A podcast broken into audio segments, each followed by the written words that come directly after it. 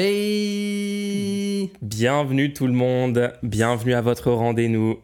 Salut à tous Ça Ça va, ça va. Ça va très bien. De retour On va ignorer le fait que euh, je bois un café à littéralement 22h actuellement, mais... euh, Let's go. Alors, cette semaine, Ouais, je suis tombé sur le sujet de la xénotransplantation. incroyable. Ça, ça peut être... C'est une bonne nouvelle selon moi, mais on, on pourra en parler. Déjà, je suis fan du mot. Ensuite, il y a le patron de Lidl qui nous annonce que on ne reviendra pas au prix d'avant-crise. D'accord. C'est c'est un fait, c'est comme ça, voilà. Donc, euh, euh, on peut en parler. On a aussi l'explosion du coût de la vie étudiante. Euh, problème très important, on va, on va, on va l'évoquer. Ouais, c'est un rapport de l'UNEF qui remet un peu de lumière là-dessus, c'est cool. Et aussi l'information qu'on a tous, euh, sur laquelle on se pose tous des questions. Pourquoi est-ce que Twitter, et oui, je dis Twitter, pourquoi est-ce qu'ils vont probablement enlever la feature de pouvoir bloquer des comptes Ou pas. ou pas On va en parler On en parle. ensemble. Et bien Let's go. sûr, Le jingle.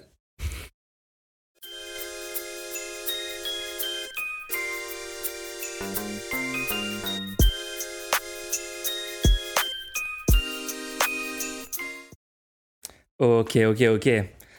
Alors, ton premier sujet, la xénotransplantation. Le, le mot, déjà, je le Non. trouve stylé de base. déjà, j'ai envie de parler de quelque chose avant toute chose. Ah. Genre, Attention. on n'est pas obligé tout de suite de rentrer en matière. On peut. C'est vrai, c'est vrai, un peu, vrai. on peut. Hein, le, le slow, comment, comment ça s'appelle? Slow. Il y a une Euh, mode. Je sais pas. Ils ont donné un nom au fait de faire les choses lentement. Slow living, slow living. Euh, ouais, j'aimerais revenir sur un sujet de la semaine dernière. On avait, on avait euh, longtemps répondu à plein de questions un peu. euh, D'ailleurs, n'hésitez pas à aller écouter l'épisode. Il y avait des questions très métaphysiques, etc. Ouais. Et à la fin de l'épisode, on disait c'est dans votre intérêt égoïste de lutter pour le bien commun. Et je pense que ça pouvait être mal compris parce que à la fin, on a peut-être mal expliqué ou quoi. Il était tard, etc. Ouais. etc. je pense que on pourrait comprendre par exemple que en luttant pour le bien commun, tu vas permettre par exemple des aides euh, pour les gens les plus démunis Mhm. et du coup toi tu vas profiter de ces aides là en arrêtant de contribuer à la société ou je ne sais pas euh, ça aurait pu être compris comme ça non non non le, le, le sujet moi je pense vraiment qu'il faut qu'on explique que c'est dans l'intérêt égoïste de chaque personne de vivre dans une société où on a œuvré pour le bien commun parce que quand on a œuvré pour le bien commun, ça crée un environnement qui est juste plus agréable pour chaque, pour chaque individu. Quand tu te balades dans la rue et que tu demandes l'heure à quelqu'un, tu veux que la, la personne soit capable de lire l'heure. Tu veux que la, la personne soit capable de, de te parler de manière intelligible. Tu veux que la donc, il faut travailler dans l'éducation. On veut que cette personne soit heureuse. C'est toujours plus sympa d'avoir des gens heureux autour de nous. Bien sûr. Donc, C'est une abs- meilleure société pour tout le monde, en fait. Donc, euh, oui, oui, c'est- à ne pas interpréter Voilà. en mode euh, on est pour que les gens euh, aient des aides et ensuite font, fassent plus rien, etc. Non, c'est vraiment. Ouais. Si vous œuvrez pour le bien commun, vous avez juste. Au lieu, au lieu que ce soit juste vous, vous avez réussi à créer euh, votre maison euh, avec des, des choses bien. Non, non, c'est tout votre environnement de vie qui est cool, quoi. Genre, c'est Oui. ça le, le, Ouais, le- c'est ça. le goal final, c'est. euh, tu marches dans la rue, tout ce qui est autour de toi est mieux que ce que ça aurait pu être, puisque tu as, on a tous œuvré pour le bien commun, des transports en commun de meilleure qualité. Juste imaginez si les transports en commun étaient d'une qualité optimale, pas cher, voire gratuit. Le bonheur que ça créerait au quotidien pour les gens. Et ça qui est fou, c'est que même aujourd'hui, en fait, j'ai l'impression qu'il y a un, un tas de choses qu'on a mis en place qui nous proviennent justement de ça, de cette idée de euh, on va essayer de ne pas juste faire des sociétés où c'est chacun pour soi, euh, euh, genre on va, se, on va réussir par le travail incroyable individuel, etc. Mais des services publics, je sais pas, par exemple les parcs publics. T'es d'accord que il y aurait des gens aujourd'hui qui ne comprendraient pas le, le concept des parcs publics si ça n'avait pas été mis en place Ouais. euh, il y a quelques euh, décennies. Enfin, je sais pas exactement Oui, quand est-ce que. C'est un super vois ce que je veux exemple. dire Les parcs publics, c'est un super exemple parce que dans une co- communauté, tous les immeubles autour d'un parc, ok Imaginez ça. Tous les immeubles qui sont autour d'un parc, tous les gens qui habitent cette, cette, cette région-là. Ouais. Chacun individuellement, ils auraient pu se dire moi, je veux que ma maison soit là. Je suis bien, j'ai envie d'avoir plus de place dans mon appartement. Donc venez, on enlève cette zone où il y a rien et on agrandit tous les logements, etc. Mais ils se sont dit, attends, est-ce que chaque personne ne serait pas plus heureuse si en sortant de chez nous, on avait accès à un énorme lieu où, il y a des, où les chiens peuvent courir, les enfants peuvent jouer, on voit la nature, on peut se poser, il y a, y a du silence, etc. Au lieu de chacun posséder notre petit coin de 4 mètres carrés de terrasse euh, impossible à, à utiliser. Voilà, c'est exactement ça. Les communs, quoi, les communs. Chaque personne a un intérêt égoïste à travailler pour que tout le monde soit bien. Très, très bien dit. Très bien dit. Voilà, Merci euh, pour cette euh, rectification, du coup, euh, sur le. Ouais, il y avait un- précision, précision sur ce qu'on disait le, Il y avait un auditeur qui était, qui était pas sûr de la manière dont on défendait ce propos-là et j'espère que ça, ça a permis de clarifier un Ah, peu. c'est important de clarifier, ouais. Ouais, ouais. Maintenant parlons de xénotransplantation. Ok, enfin, le, le, le concept m'a hypé un petit peu. Je suis curieux de savoir ce que c'est ce truc. Dé- Déjà, je vais vous Ça lire, ouf. je vais vous lire le, le communiqué de presse et après on explique un peu. Donc, l'équipe de, de recherche en approche multidimensionnelle en transplantation d'organes d'Université Paris Cité de l'INSERB et de l'APHP dirigée par le professeur Alexandre Loupi. Oh, le truc n'est infini. Bref, Euh, donc en color, le, en gros, c'est l'étude de la greffe d'organes issus d'autres espèces chez l'humain. Et là en particulier, ils ont étudié la greffe de reins de porc D'accord. directement chez les humains. Et le fait est que depuis un certain nombre d'années, il y a des, des transplantations de ce type-là qui sont faites sur des patients. Donc c'est c'est ça qui est assez intéressant pour faire ces études. Tu peux dire que tu veux donner ton corps à la science. Oui. Et dans ce cas-là, on peut réaliser des études sur toi. Là, là le type d'études, ils prennent des gens qui sont morts, qui ont une mort cérébrale, et qui ont accepté de donner leur corps à la science, ou alors leur fa- la famille a accepté de donner le corps à la science. D'accord. Ils sont dans un état euh, végétatif. Euh, le- juste le, le cerveau ne, et, et c'est fini. Ouais. Il n'y a plus de. Mais le, ouais. le, le corps, en tant que. Ouais. Et encore vivant en tant que fonctionne. mécanisme. euh, D'accord. Ok. peut-être sous assistance, je, je connais pas les détails et tout. Mais en gros, du coup, ils, ils utilisent ces, ces personnes-là qui, qui se sont euh, proposées volontaires et qui sont mortes maintenant. Ils utilisent ces corps-là pour tester des transplantations. C'est ouf. Donc ils prennent un, un rein d'un porc Et ils qui essayent, transplantent voilà, dans ce corps-là et ils essayent de le mettre sur ce corps-là pour, pour voir si ça serait viable sur un... Parce que sinon, si tu fais ça sur des corps qui ont besoin d'un rein et que ça marche pas, la personne, tu la mets en danger de mort pour rien. Donc Bah ces oui. études-là, tu peux pas les éthiquement, tu peux pas les tester sur au pif un peu puisque tu, on n'est pas sûr que ça puisse fonctionner. Et donc ils utilisent euh, des personnes qui sont mortes, qui sont en, situ- en situation de mort cérébrale. Ils utilisent ces corps-là pour tester les, les transplantations, pour voir s'il y a un rejet de la transplantation et pour essayer. Et ça qui est intéressant, ils font des, essais- des, des modifications génétiques sur les, le- les reins oui, avec de l'édition de, de gènes. Exactement, pour essayer de voir si ça peut pas permettre une, euh, une transplantation sans rejet. Et c'est ça, du coup, la news, parce que sinon, depuis 2021, ils, ils réussissent des transplantations. C'est juste qu'après, le truc, il y a des situations de rejet et tout. Là, ils ont réussi une, une transplantation sans phénomène de rejet hyper aigu, qui est normalement un rejet où euh, tu dois traiter le patient et tout. Et, et, en C'est très gros, stylé en vrai. Hein. C'est très stylé. et en gros, ils ont réussi sur un patient aux États-Unis. Donc là, c'est euh, c'est ça la, la grosse news. Bon, le- le- le- la personne, comme je vous expliquais, est en, mort en situation de mort cérébrale. Mais ils ont eu besoin de faire qu'une modification génétique au lieu de 10. Parce qu'ils ont situé exactement, en gros, le, si j'ai bien compris, le gène qui permet la mutation, qui permet qu'il n'y ait pas un rejet hyper aigu du, du corps récepteur. Juste, je pense que j'en ai, je l'ai vu passer une fois sur, sur Twitter. Ouais. J'en ai pas trop entendu parler. Ouais, je sais pas si les médias mainstream l'ont couvert. Hein. Je n'ai pas entendu là-dessus non plus. Ce que ça peut vouloir dire, c'est qu'à long terme, ou à même à moyen terme, tous les gens qui ont besoin d'un rein, on va Mhm. peut-être pouvoir, avec un traitement médical par la suite, parce qu'il y a quand même le corps, euh, quand tu fais des transplantations, tu Ouais. vas quand même être suivi, parce qu'il y a des, des situations de rejet et tout. Mais avec un traitement médical, ça semble, ça semble accessible maintenant de, de, de pouvoir, à terme, faire ces, ces, trans- ces xénogreffes directement chez des vrais patients. Quoi. C'est assez ouf quand même. Hein. Imaginez pouvoir mettre des, des organes qui proviennent d'animaux comme ça, les transférer sur les humains. Enfin, moi, quand tu m'as expliqué ça, j'étais en mode attends, c'est, ça peut vraiment exister et tout. Et c'est incroyable quand même les, les progrès de la médecine moderne surtout l'édition de gènes, moi j'avais vu, euh, euh, j'avais vu qu'en fait, le, le- le- ce- c'est- cette technique-là, génétiquement, c'est une des plus grosses avancées des dernières décennies. Et c'est un des trucs qui euh, différencie vraiment euh, la médecine des années euh, de- 2020 euh, de, des années 2000, des trucs comme ça. C'est vraiment des trucs qui sont très récents en termes de progrès scientifique, technique, technologique et tout.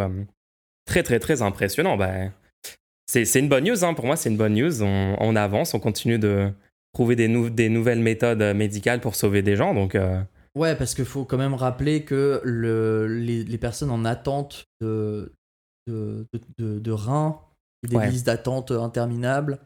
euh, bah oui, c'est vraiment pas, pas, pas facile comme euh, problématique. Après, c'est mieux en France que dans d'autres pays Ouais, aux États-Unis, il y a 100 000 personnes qui ont besoin d'un- d'une transplantation d'organes euh, sur les listes d'attente. sur Wow. d'attente. 100 000 personnes qui, qui attendent que quelqu'un meure avec Ouais, une. en ayant coché en la ayant case, coché la euh, case, je veux bien donner mes organes. j'accepte. Ouais, ouais, ouais. Donc, moi, je trouve que c'est une bonne nouvelle. Je suis sûr, il y a des gens qui pourraient être choqués de, de deux choses d'ailleurs. Ouais. Premièrement, il y a des gens qui sont pas conscients qu'on est en train littéralement de maintenir dans un état de survie des patients morts cérébrales pour expérimenter des choses sur eux. Je pense qu'il y a des gens qui seraient contre ça. Mais je pense que c'est bien, puisque la preuve, ça me permet de faire des découvertes et tout. Et les gens ont annoncé qu'ils étaient d'accord de leur vivant ou leur famille sont d'accord avec ça. Logique. Et la deuxième chose, c'est euh, de trouver peut-être hérétique euh, d'utiliser des Ouais, organes ouais. euh, animaux sur l'humain. Oui, genre, ah, mais c'est c'est immoral, des, ouais, des raisons peut-être proches de raisons religieuses ou de croyances ou des trucs comme ça qui, qui limiteraient les possibilités, quoi. Les gens seraient peut-être pas à l'aise avec ça. Euh, bah, on verra, ce sera quoi la, la réponse euh, de la société euh, par rapport à cette news-là, hein, mais c'est important d'en parler et qu'on soit tous au courant que, que voilà, ces progrès-là euh, sont en train d'être mis en place. Et, euh, et ouais, merci. Euh, Donc, euh, du coup, c'est la méthode CRISPR qui est la méthode vraiment moderne de, d'édition. euh, Je suis pas sûr que c'est ce qui a été fait de ici. euh, Et pas. ouais, je- J'ai pas plus de détails là-dessus. En tout cas, apparemment, la France, dans le dans l'analyse de quel gène euh, il fallait, enfin, de, de- de- dans l'analyse du rejet, etc.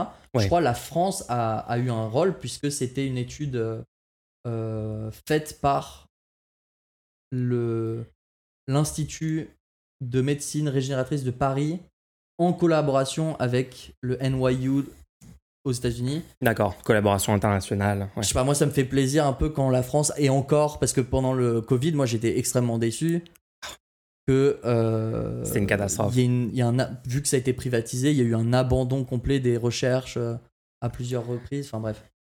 Euh, donc là, j'étais plutôt content que euh, la France soit là-dedans. Moi, moi, en fait, j'aimerais qu'il y ait énormément d'argent qui soit dépensé dans la Mhm. recherche publique pour que quand on dé- dé- découvre des trucs comme ça, il peut y avoir des, des collaborations faites avec le monde entier. Il faut comprendre que si c'est des recherches privées qui trouvent des trucs comme ça, les collaborations sont moins possibles puisque ça met c'est des, des concurrents sur la, sur la scène internationale, c'est ils se font concurrence les entreprises privées et ils veulent pas que les autres aient leur méthode Bah, c'est ça. pour, pour soigner puisqu'ils veulent eux vendre une méthode. Ils, veulent, déposer des brevets, ils veulent euh, être en compétition sur le marché. Enfin, c'est exactement euh, le problème qu'il y avait pendant le Covid, quand même, avec ces vaccins, où euh, bah, il y avait un tas de personnes qui, euh, qui disaient que ce serait peut-être une bonne idée de lever les brevets pour permettre à tous les pays de pouvoir les développer eux-mêmes, avoir les, les méthodes, les précisions sur comment techniquement, scientifiquement les développer. Et puis, euh, puis voilà, quoi. Au final, ça a été plutôt les grosses multinationales pharmaceutiques, euh, Pfizer et compagnie, qui ont, qui ont eu euh, des, exclusivités.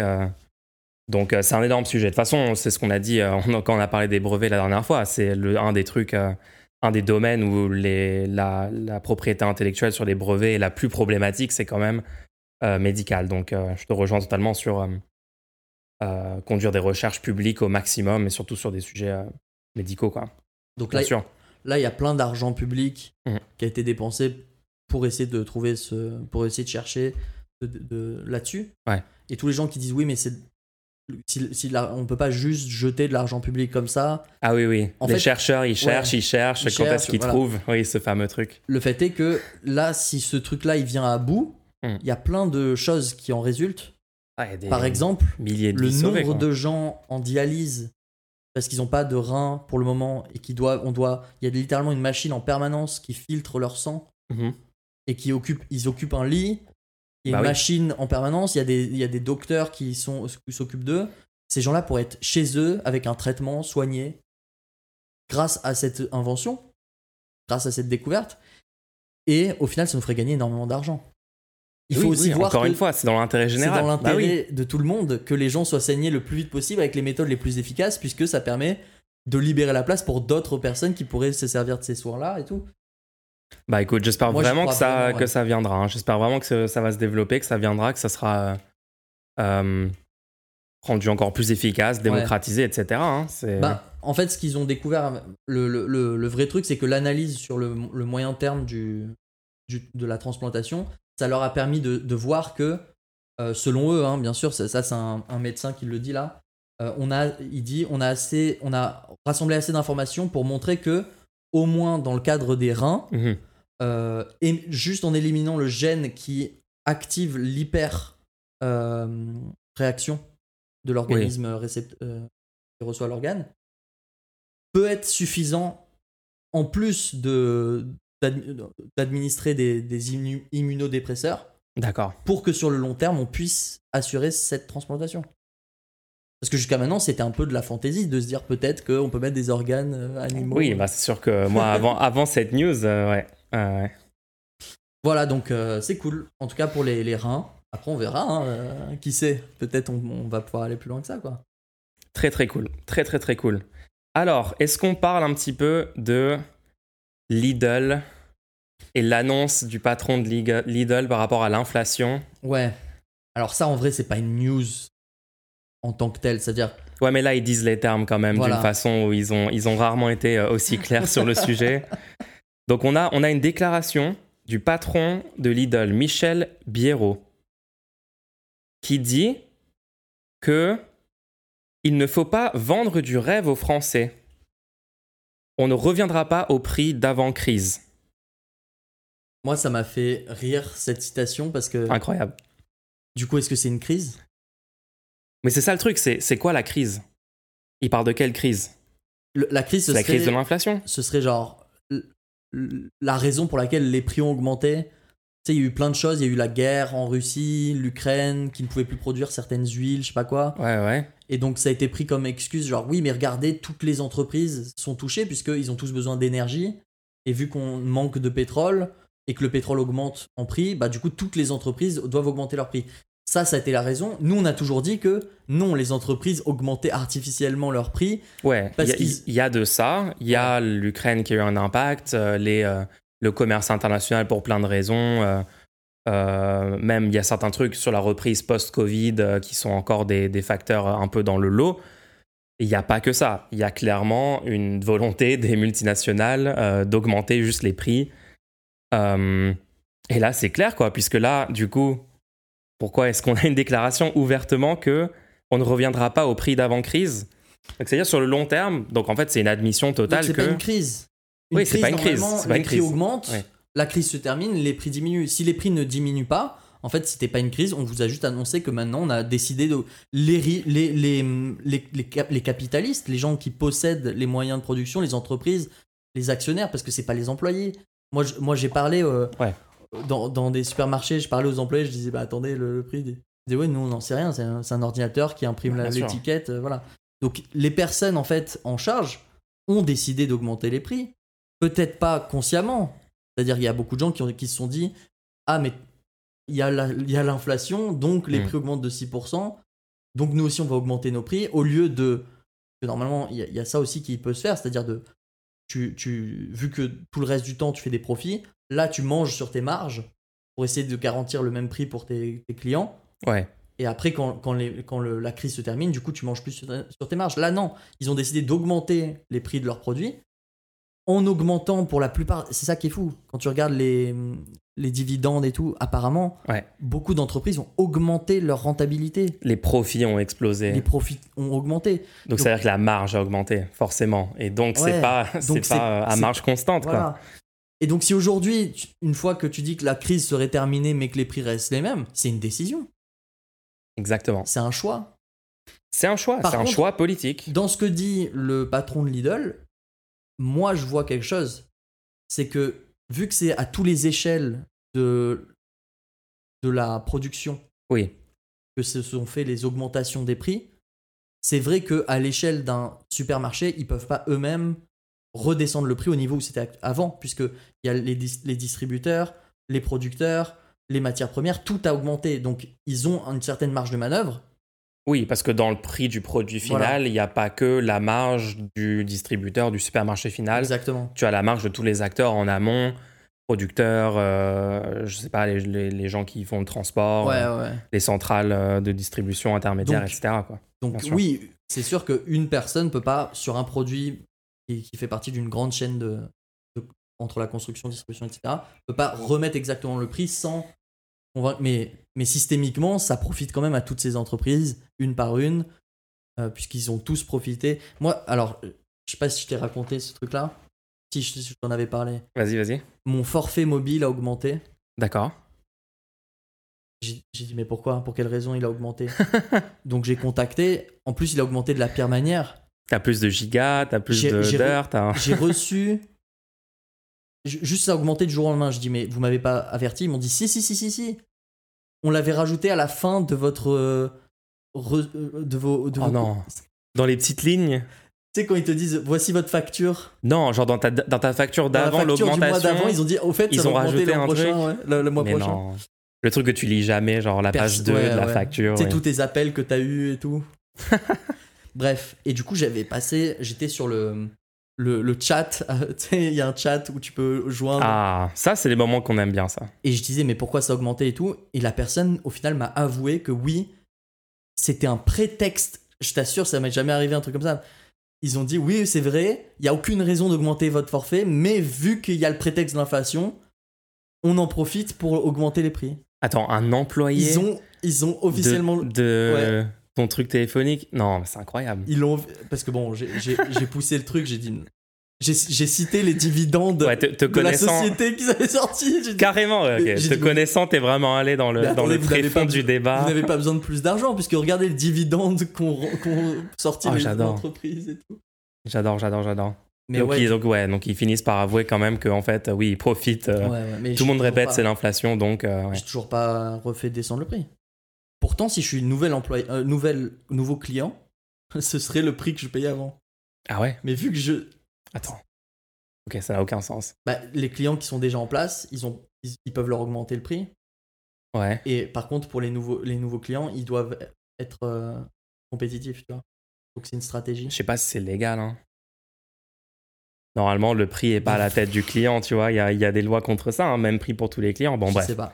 On, on ne sait pas. On réserve notre jugement euh, Mais ouais, dans, en attente de plus d'informations. donc euh, sur, sur le truc de la spéculation, les prix est-ce que les prix reviendront euh, à- comme avant crise? En fait, non. Non. L'inflation, Non, non. tant, tant qu'on remet pas en question le, le principe même qu'il y a des gens il y a des gens qui produisent et qui peuvent choisir juste les prix de tous les produits parce qu'il y a des, des monopoles de marché il y a des Actuellement, enfin, je suis désolé. À peu près tous les marchés principaux de notre économie sont soit littéralement des monopoles, soit des oligopoles ouais très très forts. Regarde l'énergie, euh, enfin le carburant, le, le pétrole en France, Ouais, ouais. total. En quoi c'est pas une situation de monopole en fait? Et moi, et moi, je me demande parce que quand même, tu vois, dans les situations euh, aux États-Unis, quand ils ont des, des monopoles, ils ont des lois en place pour euh, que le gouvernement arrive et euh, découpe les grosses multinationales, les grosses entreprises en situation de monopole. Euh, c'est quoi? C'est anti, antitrust, c'est ça le nom Ouais. des Ouais. Euh, Est-ce que parce que j'ai pas l'impression qu'on a des trucs à la hauteur de ça en France. mais même même aux États-Unis les voilà. Oui, c'est vrai que ça fait longtemps qu'ils les suivent plus aux États-Unis, hein. parce que bon, Google, Ouais, voilà quoi. hein, mais mais ouais, ouais, non, clairement, c'est le problème, c'est le, le- le monopole et est-ce que le problème ce serait pas aussi qu'en tant que société on pousse les entreprises parce que tout- toute la société est, est- est modelée comme ça Ouais. à faire des profits ah bah oui, de base, oui. Parce que techniquement, une entreprise n'a pas besoin, et, et- et ça, il y a beaucoup de gens, je suis obligé de- d'avoir des débats avec des gens là-dessus, Mhm. une entreprise n'a pas besoin de faire des... pro- n'a pas besoin de... Alors c'est quoi le terme? De croissance. Oui, c'est pas un besoin. Une entreprise n'a pas besoin de croissance. Aujourd'hui, on dit la France doit faire 3% de croissance, je sais pas quoi. Ouais. En fait, non. Une entreprise peut être à 0% de croissance et fonctionner ad vitam aeternam, en fait. Elle peut fonctionner tant qu'elle elle, les rentrées d'argent sont supérieures ou égales aux Ouais, dépenses tant qu'il y a un équilibre entre les rentrées et sorties. Et bah, c'est quoi le but de l'existence d'une entreprise? C'est fournir un service ou euh, vendre ou un produit. Donc, c'est exactement ça. Genre, tu peux continuer à fournir ton service Il n'y a pas avec, avec les rentrées d'argent de tes ventes, tes dépenses, etc. C'est pas une nécessité de croître. Et du coup, oui, si une entreprise veut absolument des résultats de croissance, euh, comme quelqu'un là le dit dans le, le chat, ils vont, ils, vont, ils vont se dire comment est-ce qu'on fait pour extirper encore plus d'argent. Ouais. Et à un moment, vu qu'on est dans un monde fini, ils vont juste augmenter. Ils peuvent plus trouver d'autres acheteurs. Ils ont un, un nombre fini d'acheteurs et ils vont devoir leur faire payer plus pour faire continuer cette croissance-là. Et moi, j'entends les gens me dire, mais euh, en fait, euh, le problème, c'est juste le, la situation de monopole et il suffirait que des nouveaux acteurs apparaissent sur le marché, tu vois. Les gens, les gens qui disent ça prennent souvent l'exemple de euh, la téléphonie mobile avec Free qui était rentré à l'époque sur le marché avec des prix plus bas. Et juste regarder la situation actuelle dans les supermarchés, sur l'énergie avec Total, etc. Est-ce que c'est vraiment réaliste que dans, sur ces, sur ces marchés-là, aujourd'hui en 2023, vu le euh, landscape économique sur ces, euh, sur ces marchés, il y ait des nouveaux acteurs qui arrivent et qui se disent Ah bah nous, on va faire euh, très très peu de marge pour essayer de récupérer des parts de marché. Enfin bon, ça prend un, un capital immense de départ pour faire des trucs comme ça, surtout que si tu réduis tes profits du coup par rapport aux autres entreprises pendant un moment donné pour, pour avancer, etc. Mais juste déjà, c'est tellement improbable que des choses comme ça arrivent. Ouais, la, la probabilité de nouveaux entrants dans le Et, marché. et même quand ça arrive, en fait, ça tend quand même vers une situation de monopole Ouais. ou d'oligopole sur le long terme, en fait. C'est juste que notre économie actuelle, le, le système économique dans lequel on est, tend mécaniquement vers ça. Euh, quand, les, quand les entreprises ont pour objectif, comme tu dis, de maximiser le profit, de conquérir des marchés, c'est quoi l'objectif final, en fait? Bah, C'est d'avoir 100% du marché, techniquement. Oui, si, tu as un nombre fini de clients et que ton but c'est d'augmenter chaque année le nombre de clients de manière exponentielle, tu vas être obligé de, finir en situation de monopole puisque au final tu auras tous les clients. Voilà, donc en fait, la situation de monopole, c'est l'objectif littéralement de toute entreprise, en tout cas qui respecte euh, la mentalité actuelle de, euh, Ouais. euh, voilà, de croître, croître La à à l'infini. Infini, etc. Ouais, ouais. Donc le problème, c'est le modèle économique, en fait, tout simplement. Euh, ouais, du coup, bon, ça c'était pour, euh, pour, pour le. voilà. Donc soyez au courant, l'inflation, euh, l'inflation, ça reste, quoi. C'est- pas prêt de re- rebaisser. Et on va parler euh, d'un sujet connexe. Ah. Mais avant ça, j'aimerais vous dire que vous pouvez poser des questions en faisant un don euh, au Kofi. Donc, vous pouvez aller voir sur lerendez-nous.fr pour avoir la possibilité de faire un don. Ou si vous êtes en live, vous pouvez cliquer sur le lien accessible et poser votre question. en- en- et en fait, on y répondra dans une- un segment juste après les actualités. On fait ça à chaque euh, épisode. On veut toutes vos questions, les gens. Donc, Donnez- n'hésitez pas. Donnez-les-nous. N'hésitez pas à faire ça. Donc oui, un sujet connexe maintenant.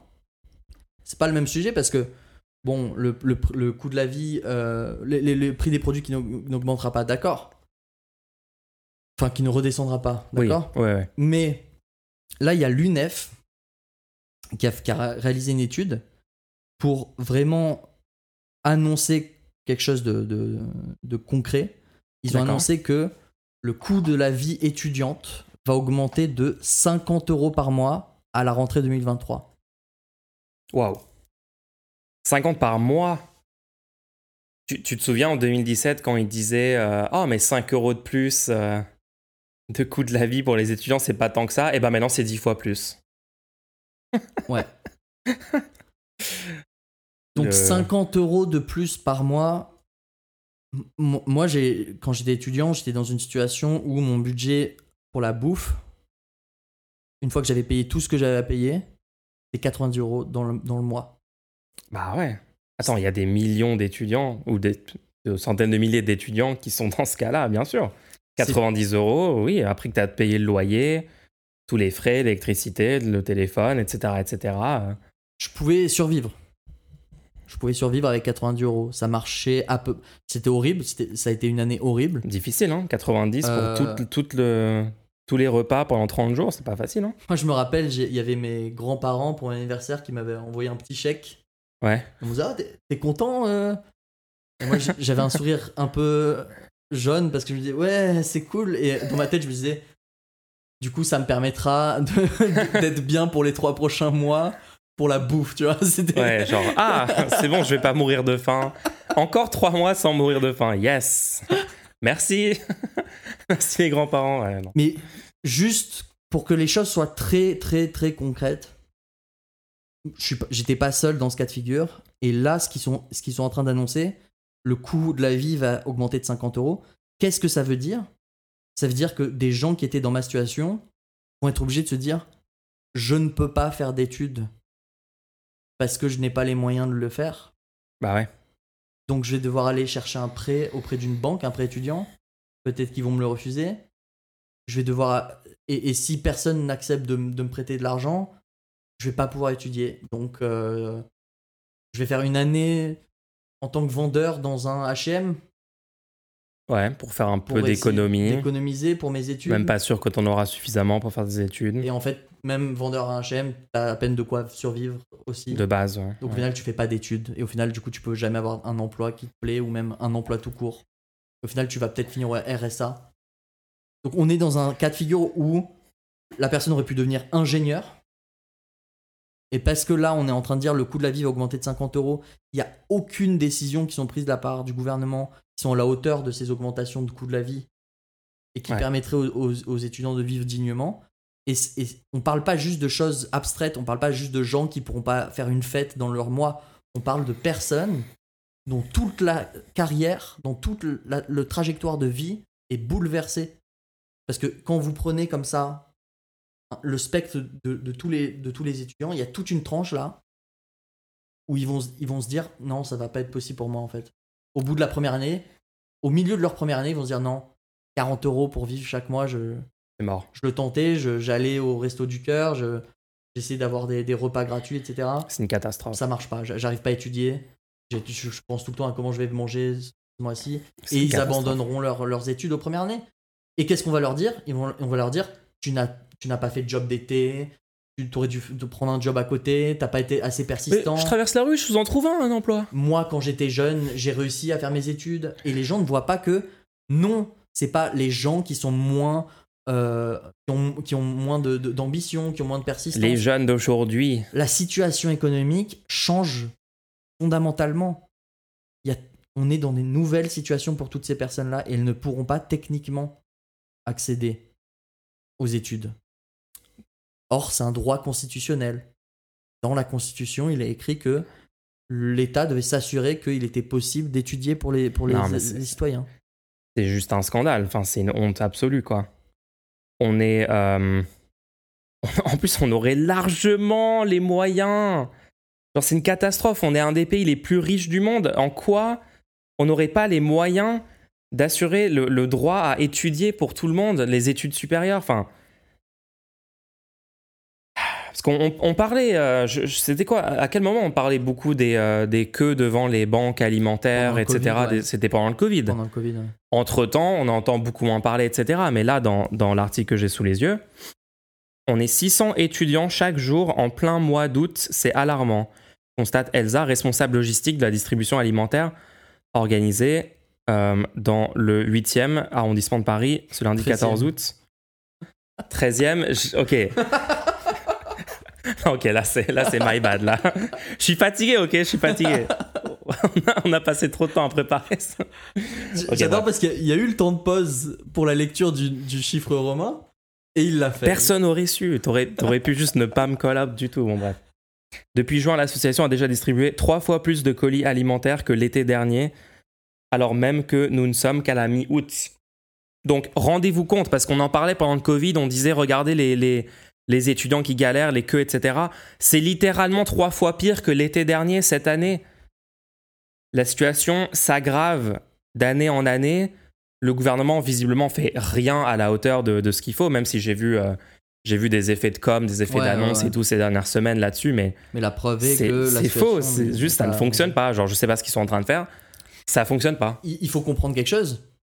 Encore une fois, comme on disait au début de l'épisode, dans votre intérêt égoïste, vous voulez que l'argent de l'État soit investi pour permettre au maximum de gens d'étudier. Pourquoi? Parce que le talent de la personne ne dépend pas de son niveau de, de, de moyens. La personne, selon si elle a les moyens ou pas, ça, ça- ça ne, ça ne définit pas sa capacité Ouais. scolaire. Bah oui. Donc, si on laisse passer des gens qui n'ont pas les moyens pour étudier, on, on les laisse tomber. Mhm. En tant que société, on est en train de faire la. de- d'abandonner tellement de personnes qui auraient pu être compétentes dans la recherche, dans l'industrie, dans. Tu vois Des Ouais. gens qui auraient pu, techniquement, euh, être plus efficaces que les autres, être plus, être plus, être plus intelligentes.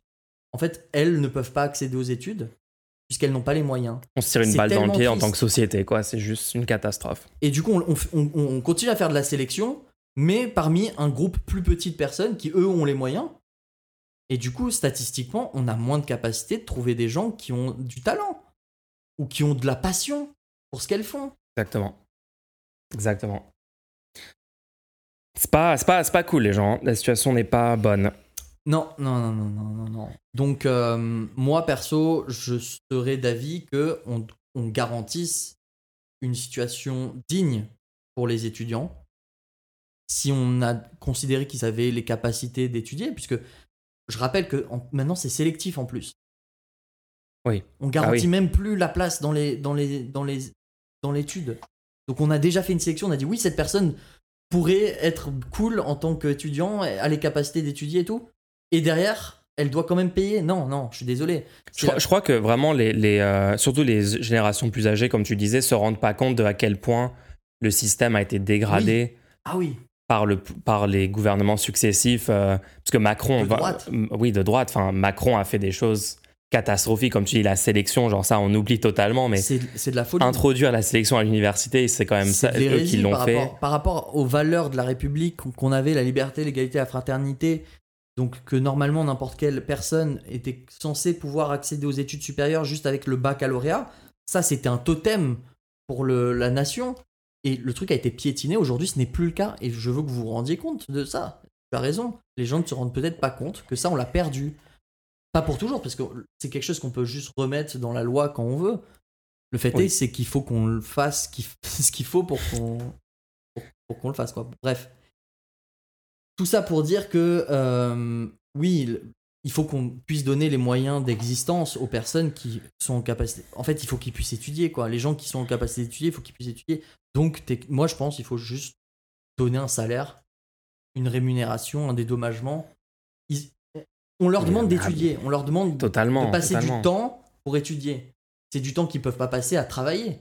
Donc il faut les dédommager puisque après ils seront plus efficaces en tant que citoyens pour, le- pour le bien de tous. Totalement. Totalement.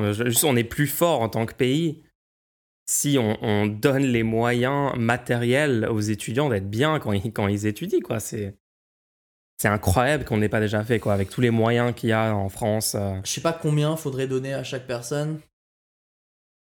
Je sais pas, autour- enfin, déjà, le, mi- le minimum, ce serait le seuil de pauvreté, ce qui est un truc calculé Ouais. officiellement pour dire que au euh, moins le seuil de pauvreté. au moins ça. euh, Au moins le seuil de au moins de c'est quoi, c'est genre t'es pas 1100 pauvre, euros environ en ce moment, un truc comme ça, non? Je crois que c'est à peu près 1100 euros, ouais, avec le- l'inflation et tout. Ça serait incroyable. Mais du coup, pour- pourquoi il n'y a, pas que- y a pas que cette raison-là? Il y a une autre raison. Et on n'en parle pas assez. D'accord Il y a beaucoup de personnes qui, aujourd'hui, ont les moyens de faire les études, mais pas parce qu'elles ont un travail. Elles n'ont pas le temps de travailler. Les étudiants n'ont pas le temps de travailler plein temps. Non. Ils peuvent avoir un mi-temps, mais du coup, ils doivent bien se loger quelque part. Ils, ils vont pas avec un mi-temps se loger, se nourrir et avoir toutes leurs dépenses. Donc finalement, les personnes qui ont la capacité aujourd'hui de pouvoir aller faire leurs études, ils ont, ils dépendent, ils dépendent de quelqu'un, que ce soit Forcément. leurs parents, leurs grands-parents, leur famille, un proche, un tuteur, ils dépendent de quelqu'un. Et ça, on n'en parle pas assez parce que le problème, c'est pas uniquement les gens qui n'ont pas de quoi se nourrir, c'est aussi les gens qui n'ont pas de quoi se nourrir sans dépendre de quelqu'un. Hmm, le ouais. nombre de personnes qui font des études qui ne les intéressent pas, parce que s'ils faisaient d'autres études, ils n'auraient pas de quoi se nourrir, se loger, etc., etc., parce que C'est vrai ça. ils dépendent de personnes qui ne seraient pas d'accord avec ses choix. Exactement. On n'y pense jamais à ça. Or, c'est autant de gens qui vont dans des filières qui ne leur correspondent pas et qui au final sont moins utiles pour, eux dans leur vie, pour être heureux, etc., mais aussi pour la société. C'est ça, il faut se rappeler que malheureusement, pas tous les parents euh, agissent de la meilleure façon possible pour l'intérêt de leurs enfants. Et donc, euh, voilà quoi, si vous avez des parents qui sont pas OK avec vos choix d'éducation, de- de- d'études supérieures, etc., le- le- la dépendance économique est clairement une contrainte qui, qui, qui, qui est prise en compte par les gens et qui, qui peut euh, être un problème hein, pour beaucoup de personnes, c'est vrai. Ouais, donc- Très bien, très bon argument. Là, le, de donner une rémunération, du, au moins le seuil de pauvreté à tous les étudiants, Question de liberté, quoi. ça profiterait à tout le monde. Liberté C'est individuelle. chose d'universel. N'importe quelle personne pour- profiterait de ça pour pouvoir faire ce qu'il veut, pour pouvoir étudier ce qu'il veut. Et, et le fait est que on sait tous que quand tu étudies ce que tu veux étudier, tu as des résultats beaucoup plus impressionnants que quand tu étudies des choses qu'on te force à étudier. d'expérience personnelle, c'est sûr que oui. Non, c'est sûr, hein, c'est sûr, c'est sûr. Euh, mais oui, Tout le monde est affecté. heureusement qu'on a, a cet espace de parole, le rendez-nous hebdomadaire, parce que franchement, tu as raison. Pendant le Covid, on en parlait parce qu'il y avait des images, mais Ouais. là, ça continue de s'empirer et on n'en parle pas. Quoi? Moi, je connais tellement de personnes qui vont à ces banques alimentaires-là. euh, Ouais. J'en, connais euh, perso dans, dans ma ville, etc. Je passe devant. Enfin, c'est des trucs qui existent et c'est, vraiment c'est visible pendant quelques semaines dans les médias à un moment, mais en fait, en toile de fond, ça reste. Enfin, Ouais, ouais. ça disparaît pas, quoi. Ces gens-là existent. N'hésitez pas à en parler autour de vous, euh, pour... parce que des fois, peut-être, vous avez dans votre entourage quelqu'un qui ose pas euh, dire qu'il a des problèmes, parce qu'il y a un tabou aussi. au- au Ouais, sur admettre qu'on y va admettre ou que admettre t'as des besoins, etc. on est dans la grosse galère. qu'il y a ouais. des gens autour de vous que vous pourriez aider. Vous le savez même pas parce qu'il y a un tabou autour de ça. Le nombre d'étudiants qui n'ont pas de quoi se nourrir, mais qui vont tout faire pour euh, le, le cacher, etc. euh, La honte. Il y a une honte autour de ça. Bref. Ok. Ok. Alors, est-ce que maintenant on parle de Twitter? Et oui, on va continuer de dire Twitter sur le rendez-vous. Ouais, on, ch- on change de sujet maintenant. On, se, on, est maintenant aux- États-Unis, dans la Silicon Valley, Aïe, aïe, aïe. avec des gens euh, complètement euh, en dehors de la réalité. Des personnes spéciales. Hein. Donc, c'est la news. euh, Bon, c'est une grosse news, vous avez sans doute entendu parler. Hein. Pas sûr, hein Elon Musk a annoncé qu'il ne serait plus possible de bloquer les comptes sur Twitter. Selon lui, cette fonctionnalité n'a, et je cite, aucun sens.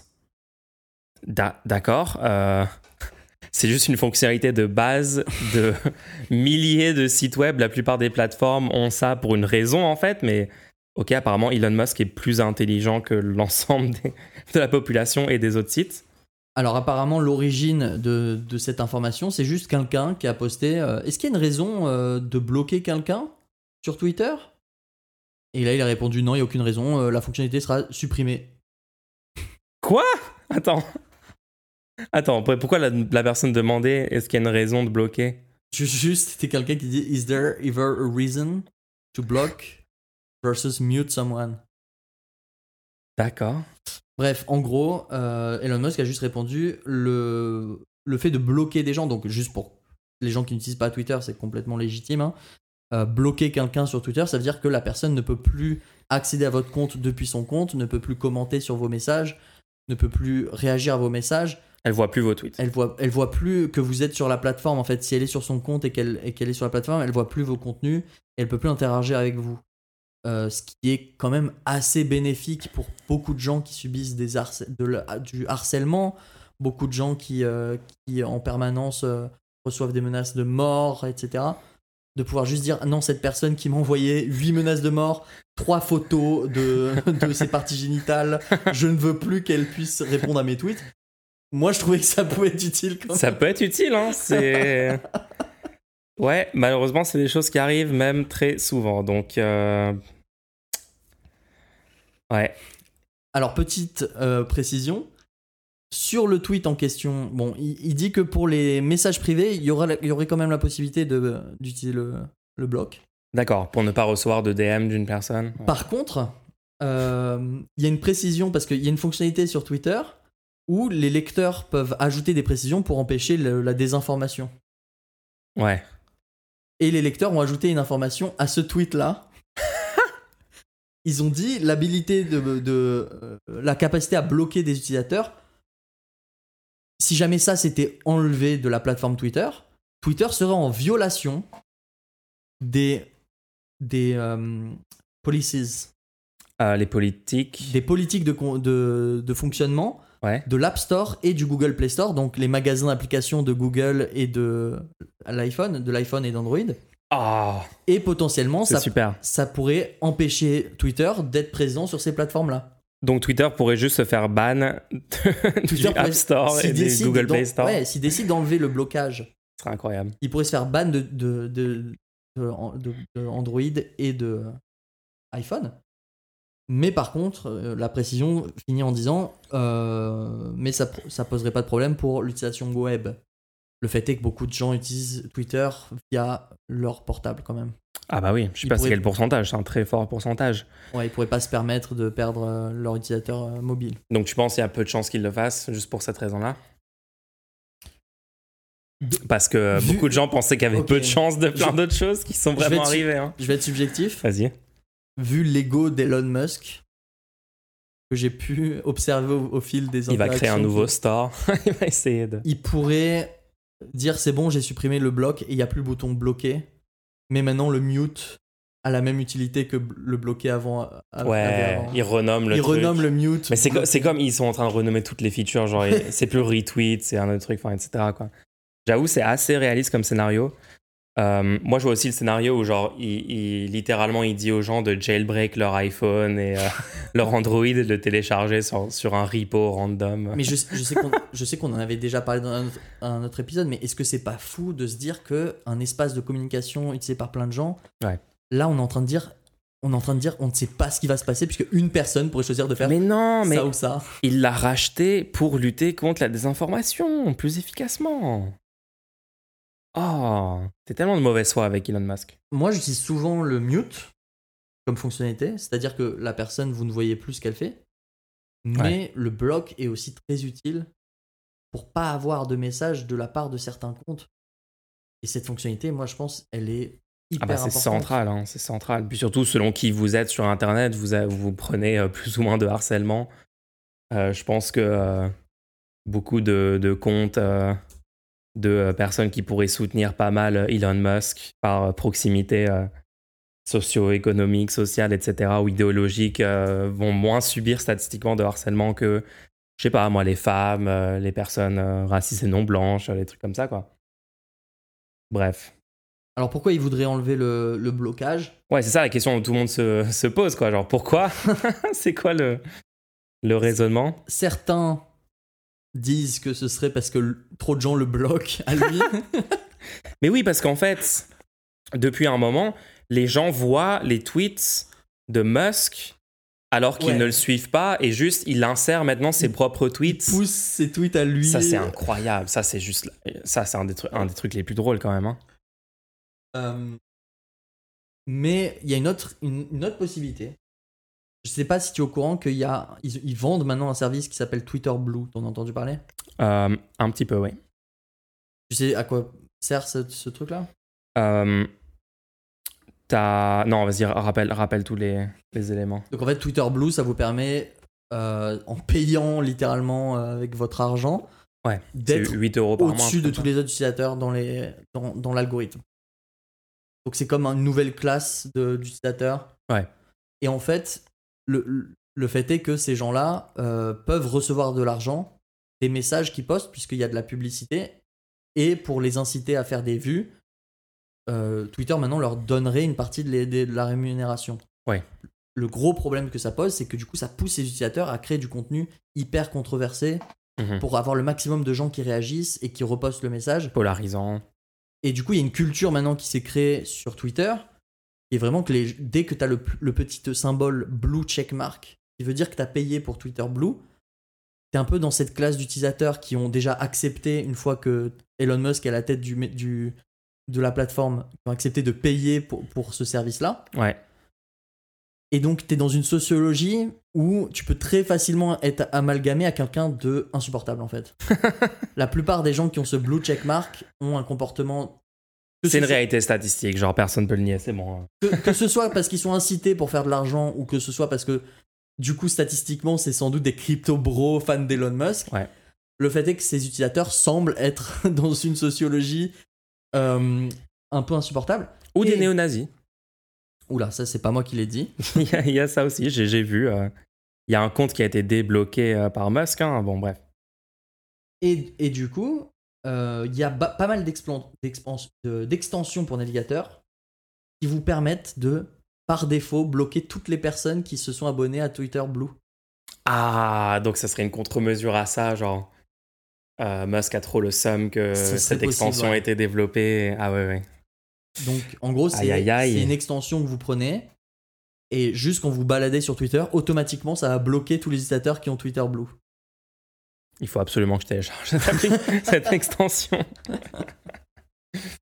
Donc, c'est aussi notre théorie pour laquelle il, au- il- il se dirait mince. Moi, j'essaie de vendre un service, sauf que maintenant, les gens qui achètent Twitter Blue Ouais. auraient moins de chances d'avoir leur euh, tweet vu. Du coup, le service perd en valeur, tu vois. Oh, Et ça pourrait être une explication. incroyable. Mais on saura jamais puisque tout- toute cette plateforme dépend maintenant d'une seule personne qui. Si, si cette personne devient folle, la plateforme devient n'importe quoi et on n'a aucun moyen de lutter contre ça puisque elle est possédée par une seule personne. C'est un problème, hein. C'est vraiment un problème. hein. Ouais. Est-ce que tu penses que euh, dans les euh, mois et années qui viennent, euh, Twitter va, va perdurer? Parce que c'est à, chaque fois, on se dit, à chaque, à chaque nouvelle news catastrophique de nou- nouveaux trucs qu'ils mettent en place qui empirent totalement la vie des gens qui utilisent la plateforme, on se dit, mais est-ce que c'est la fin, etc. Pour l'instant, c'est pas non plus mort comme réseau social. Qu'est-ce qui. Alors, Facebook a lancé son Ouais. concurrent. personnellement, moi, c'est un effort que je fais. C'est- Je te dis le ressenti, tu vois. C'est un effort que je fais que à chaque fois je publie quelque chose sur Twitter. Ouais. Je me force à aussi aller sur mon compte sur Mastodon Oui. pour aussi le poster sur Mastodon. Combien d'utilisateurs font ça?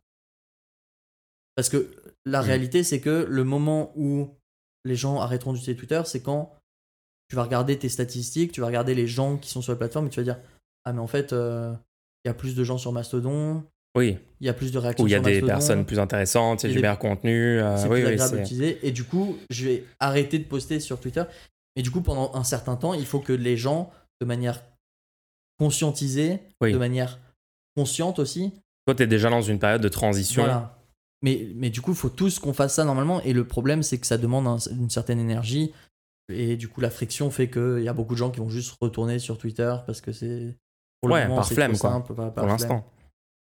Mais bon, c'est une très bonne chose que tu fais, je trouve, hein, de, de dire euh, je vais mettre sur les deux réseaux en même temps. euh, très bonne approche pour, pour, le, pour la phase actuelle dans laquelle on est. hein. Voilà, en tout cas, euh, c'était l'info. Donc, Twitter s'empire, Twitter continue de s'empirer. Euh, pour des raisons. C'est pas la première fois qu'il propose un truc irréalisable aussi. hein. Et qu'il est obligé de backtrack. Ah, bah, c'est l'expert de proposer des choses irréalisables, pas que sur Twitter. Ouais. euh. Elon Musk, euh, l'Hyperloop, euh, les tunnels euh, sous Los Angeles, je sais pas quoi. Enfin bon, il a, quand même un long historique. hein. Bref. Alors les gens, n'hésitez pas à poser vos questions sur Kofi pour le, le segment questions-réponses qui approche très rapidement. Euh, bah, let's go, on va, on, on va commencer, on va, on va répondre à vos questions du coup. Ouais. On en a deux, trois euh, sous la main. Alors, la première, je crois, de la, euh, c'était question pour le podcast. Les hôtels publics du système proposé par Bienfait pour tous sont-ils accessibles pour tout le monde, les touristes aussi, ou alors sont-ils conditionnés à des personnes qui vivraient dans la ville où se trouve l'hôtel, ou alors ou inversement? Euh, ok. Ok, ok. Alors, attends, moi, moi, je peux essayer de répondre. Donc, euh, est-ce qu'ils sont accessibles pour tout le monde Les touristes aussi? Je, je pense que. Ah, attends, c'est compliqué en vrai. Est-ce qu'on devrait l'autoriser pour les touristes aussi?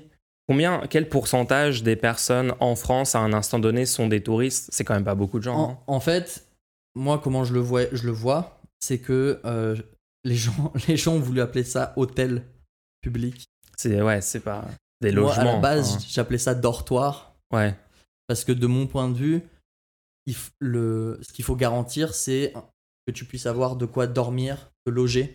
Ouais. Mais on te garantit pas une, une chambre qui serait la tienne publiquement, tu vois. Euh, et donc pour moi, il faudrait des, des bâtiments qui ont une capacité euh, de, de, de- hybride. C'est-à-dire tu peux les utiliser comme chacun a sa chambre et du coup, euh, c'est un con- un- il y a un certain confort qui est proposé. Mais dans le cas d'un flux de personnes assez élevé, par exemple pour une période de, tourisme, Oui. bah, on va te demander maintenant il y a deux personnes dans cette chambre, tu vois. d'accord. Ok, ok. Et le donc ça truc- serait flexible, le donc on pourrait prévu, réaménager. Voilà, c'est réaménageable rapidement et on peut accueillir. Et, et du coup, il y a- il y, a un effet de tampon, tu vois, Mhm. où les locaux sont pas inutilisés quand on est en période non touristique. Parce que du coup, les gens peuvent les utiliser, mais de manière euh, plus agréable. Ouais. Mais en période de grand flux, là, il faut, les gens on, vont devoir dormir à plusieurs dans les chambres, etc. Mais du coup, on peut quand même accueillir un grand nombre de personnes. Et selon moi, on devrait absolument pas demander de conditions à la personne qui a besoin de se loger. Si tu as besoin de te loger, on s'en fiche. Oui. On- tu as besoin de te loger, tu seras logé. Par contre, est-ce qu'on va accepter Est-ce que ce sera tous les touristes qui viendront là? Ils peuvent venir là. Ouais. Mais est-ce qu'ils veulent venir là? C'est ça le truc, c'est c'est pas vraiment. euh, En fait, quand tu fais du tourisme, genre par exemple, t'es- je sais pas, t'es un touriste euh, américain, euh, tu fais tes vacances à Paris, euh, c'est le truc de, te- c'est ton événement de l'été, tu es deux semaines à Paris, etc. Tu vas choisir le dortoir public, euh, gratuit, euh, avec les, vraiment le minimum vital et tout, ou tu vas prendre un truc, un minimum confort. Bah, en fait, non, le but de s'amuser quand tu fais du tourisme et tout, c'est plutôt de faire ça. Après, si les gens veulent absolument faire ça, j'imagine qu'il n'y aura pas zéro personne qui l'utiliseront, mais ce sera sans doute une, une fraction euh, Ouais, faible des touristes, en tout cas venus de l'étranger. déjà actuellement, il y a des moyens de se loger pour vraiment pas cher. Ouais, Et les gens, le, le truc n'est pas surutilisé parce que c'est juste pas agréable. Dors dans des chambres avec 8 personnes. Le truc est utilisé quand même, mais Ouais. les prix ne n'explosent pas parce que le truc est pas agréable, tu vois. ouais, ouais. Et donc, oui, dans un sens, euh, c'est cool parce que si t'es touriste et que t'as pas les moyens, tu pourras quand même accéder à des lieux que t'aurais jamais pu imaginer avant. Ça, c'est une bonne chose. Ça, c'est une bonne chose. Mais la plupart des gens, ils sont en vacances, ils ont prévu un budget, ils vont se mettre bien. Ils vont C'est aller ça, dans ouais. des vrais hôtels euh, euh, privés où on va faire en sorte qu'ils ont une belle chambre, qu'il y ait un- que l'accès soit proche des lieux touristiques aussi. Parce que là, l'accès qu'on va. c'est l'État, il doit juste assurer un logement, il doit pas assurer que tu passes des bonnes vacances. Ouais. Donc le truc sera peut-être loin de tous les lieux touristiques intéressants pour que le, pour que le logement soit pas cher à construire, etc. Donc, d'un côté, je sais que ça peut faire peur de dire oui, on acceptera tout le monde qui a besoin de dormir. D'un autre côté, est-ce que ça peut pas être juste stylé que aujourd'hui les gens qui n'utilisent pas des hôtels près de la plage, etc., mais qui ont besoin de dormir quelque part parce qu'ils sont à la rue, eux, ils auront un logement et ils s'en fichent un petit peu de la qualité de, de, de la chambre. Ils vont pas aller sur TripAdvisor pour dire j'aurais dû dormir dans la rue, mais la chambre que j'ai eue, j'étais obligé de dormir avec quelqu'un d'autre à côté, etc. Tu vois, genre non, ils vont. Ils vont, ils vont être contents d'avoir un, un moyen de se loger, quoi. Et alors, il y avait aussi une autre question, je crois. Euh, Est-ce que c'est conditionné à des personnes qui vivraient dans la ville Oui, euh, peut-être pour les gens qui nous écoutent et qui connaissent. Je suis désolé, j'ai pas précisé. Euh, en fait, la question c'était par rapport à ce que nous on propose. Nous on propose que dans toutes les communes, il y ait une proposition d'un dortoir public pour n'importe quel habitant, euh, citoyen, qui puisse se loger. Un droit au logement pour tous, qui est principalement pour déjà loger toutes les personnes sans domicile fixe, aujourd'hui 300 000 Ouais. personnes. Euh, mais n'importe qui pourrait y accéder euh, si, euh, si ils sont dans le besoin et ils ont cette volonté. Quoi. Ouais. Voilà, j'espère que ça a répondu à la question. Et oui, n'importe qui qui aurait besoin de se loger un soir et qui a pas et qui a pas les moyens ou qui a pas envie de payer pour un, un hôtel Ouais. privé doit pouvoir être logé d'une manière ou d'une autre. Donc par exemple, si moi je veux, euh, si moi là euh, je veux partir, euh, je sais pas à Montpellier Ouais. une semaine et ça me gêne pas du tout d'être dans le dortoir avec pas mal de gens, peut-être pas, les, pas genre littéralement un hôtel 5 étoiles, etc., euh, avec, les, avec le petit-déj euh, inclus, etc. Ouais. Euh, juste, j'y vais et le logement lui-même est, euh, est disponible, Est est, disponible. gratuit. Et t'as t'as un endroit où te loger? Je peux réserver sur une plateforme en ligne ou un truc comme ça. Ouais. ouais. Franchement, ça, ça- c'est trop bien. Moi, je trouve ça hyper stylé. Ça veut dire que tu peux littéralement Ouais. partir sur un coup de tête Si n'importe Si on où. combine ça au transport public T'as gratuit, une option de dernier recours, c'est trop stylé. tu combines ça au transport public gratuit, imaginez juste la liberté de- d'esprit de savoir que tu peux aller n'importe où dans le pays sans trop avoir à penser à où est-ce que tu vas finir pour te loger, où est-ce que tu vas... Non, juste tu sais que si quelqu'un te dit de venir, tu peux venir et tu n'auras pas trop de questions à te poser, bref. Euh, Ah oui, il y a aussi... Meilleure société. Ouais. hein. Il y a aussi le, les cantines publiques gratuites, mais bon, ça... pas tout. Ouais. On a un, un don qui vient de tomber. Ah Alors, une question. Suite de la semaine dernière. Ah, j'aime bien les Ah. questions un peu follow-up. Ah, c'est bien ça. C'est bien, c'est bien. N'hésitez pas d'ailleurs. On va, on va, on va, essa- on essaye d'être les plus précis, mais s'il nous manque des, des informations, n'hésitez pas à demander des précisions. Alors, suite de la semaine dernière, si l'innovation technologique était telle que tout le travail était remplacé par des robots, qu'il n'y avait plus besoin de travail humain, serait-ce un problème uniquement dans un système capitaliste? A contrario, cela doit-il devenir un objectif? Donc si c'est aussi un problème dans un autre système, est-ce que est-ce qu'on doit le maintenir ça comme objectif quoi? J'ai bien compris. Alors, D'accord, c'est c'est- ok, c'est un cas assez, euh, assez particulier. Donc, l'innovation technologique était telle que tout le travail est remplacé par des robots. Donc, faut quand même se rappeler que ça sera jamais à 100% tout le travail remplacé par des robots parce qu'il y a le travail de- de maintenance. Si tu me dis oui, mais le travail de maintenance ça sera fait lui-même par d'autres robots, bah, du coup, le maintenance de ces robots, etc. Donc bon, après, je suis d'accord qu'on peut réduire à un nombre très faible euh, le nombre d'heures de travail humain nécessaires pour faire tourner pour- hypothétiquement une société. pour la question, euh, on part du principe que c'est possible. Ok. Ok, ok, let's go. On part du principe que c'est possible. Ok. Pour moi, c'est pas un problème. Pour moi, c'est pas un problème. Ouais, la question c'est est-ce que ce serait un problème uniquement dans un système capitaliste? On sait que c'est un problème dans un système cap- capitaliste. On en avait parlé la, la dernière fois. ça serait un problème dans un système féodal. ce serait aussi un problème dans un système féodal. En fait, ça serait un problème dans tout système dont la survie de certains, certaines personnes dépend de leur travail. Oui, oui. N'importe quel système qui fait dépendre la survie de certaines personnes par leur quantité de travail fourni, si tu rends le travail automatisé par des robots, ces personnes-là n'ont plus aucun moyen d'obtenir leurs moyens de subsistance. Ouais, ça me paraît logique. Donc, ouais. le, le, oui, le féodalisme, par exemple, où tu es en servage, si ton Oui. seigneur euh, trouve un moyen de récolter tout ce dont il a besoin, bah euh, oui, t'es techniquement plus utile et du coup, il va dire bah maintenant, hein, sortez de mon territoire, tu vois. Ouais. donc oui, donc pas que le capitalisme, en fait, tous les systèmes qui font dépendre la survie des individus à leur euh, travail fourni. Est-ce que cela doit devenir un objectif? Moi, je pense que ça doit devenir un objectif, mais ça ne peut être un objectif que si on sort de ce type de système. On peut pas fixer ça, ça. en, en objectif si ça met en, en- en danger la survie de, de, de certaines personnes, quoi. Ouais. Adopter ça comme vraiment objectif principal et on fonce, on le fait à fond, etc. Ça sera réellement bénéfique pour l'intérêt général seulement si on, on met un autre système économique. Donc pour moi, c'est une, une explication. En fait, c'est un, c'est une, une super question parce que ça pousse toutes les, tous les techno-solutionnistes, tous les techno-bros, toutes les personnes qui croient en la technologie, qui croient en la possibilité de l'humain de régler les problèmes par la technologie.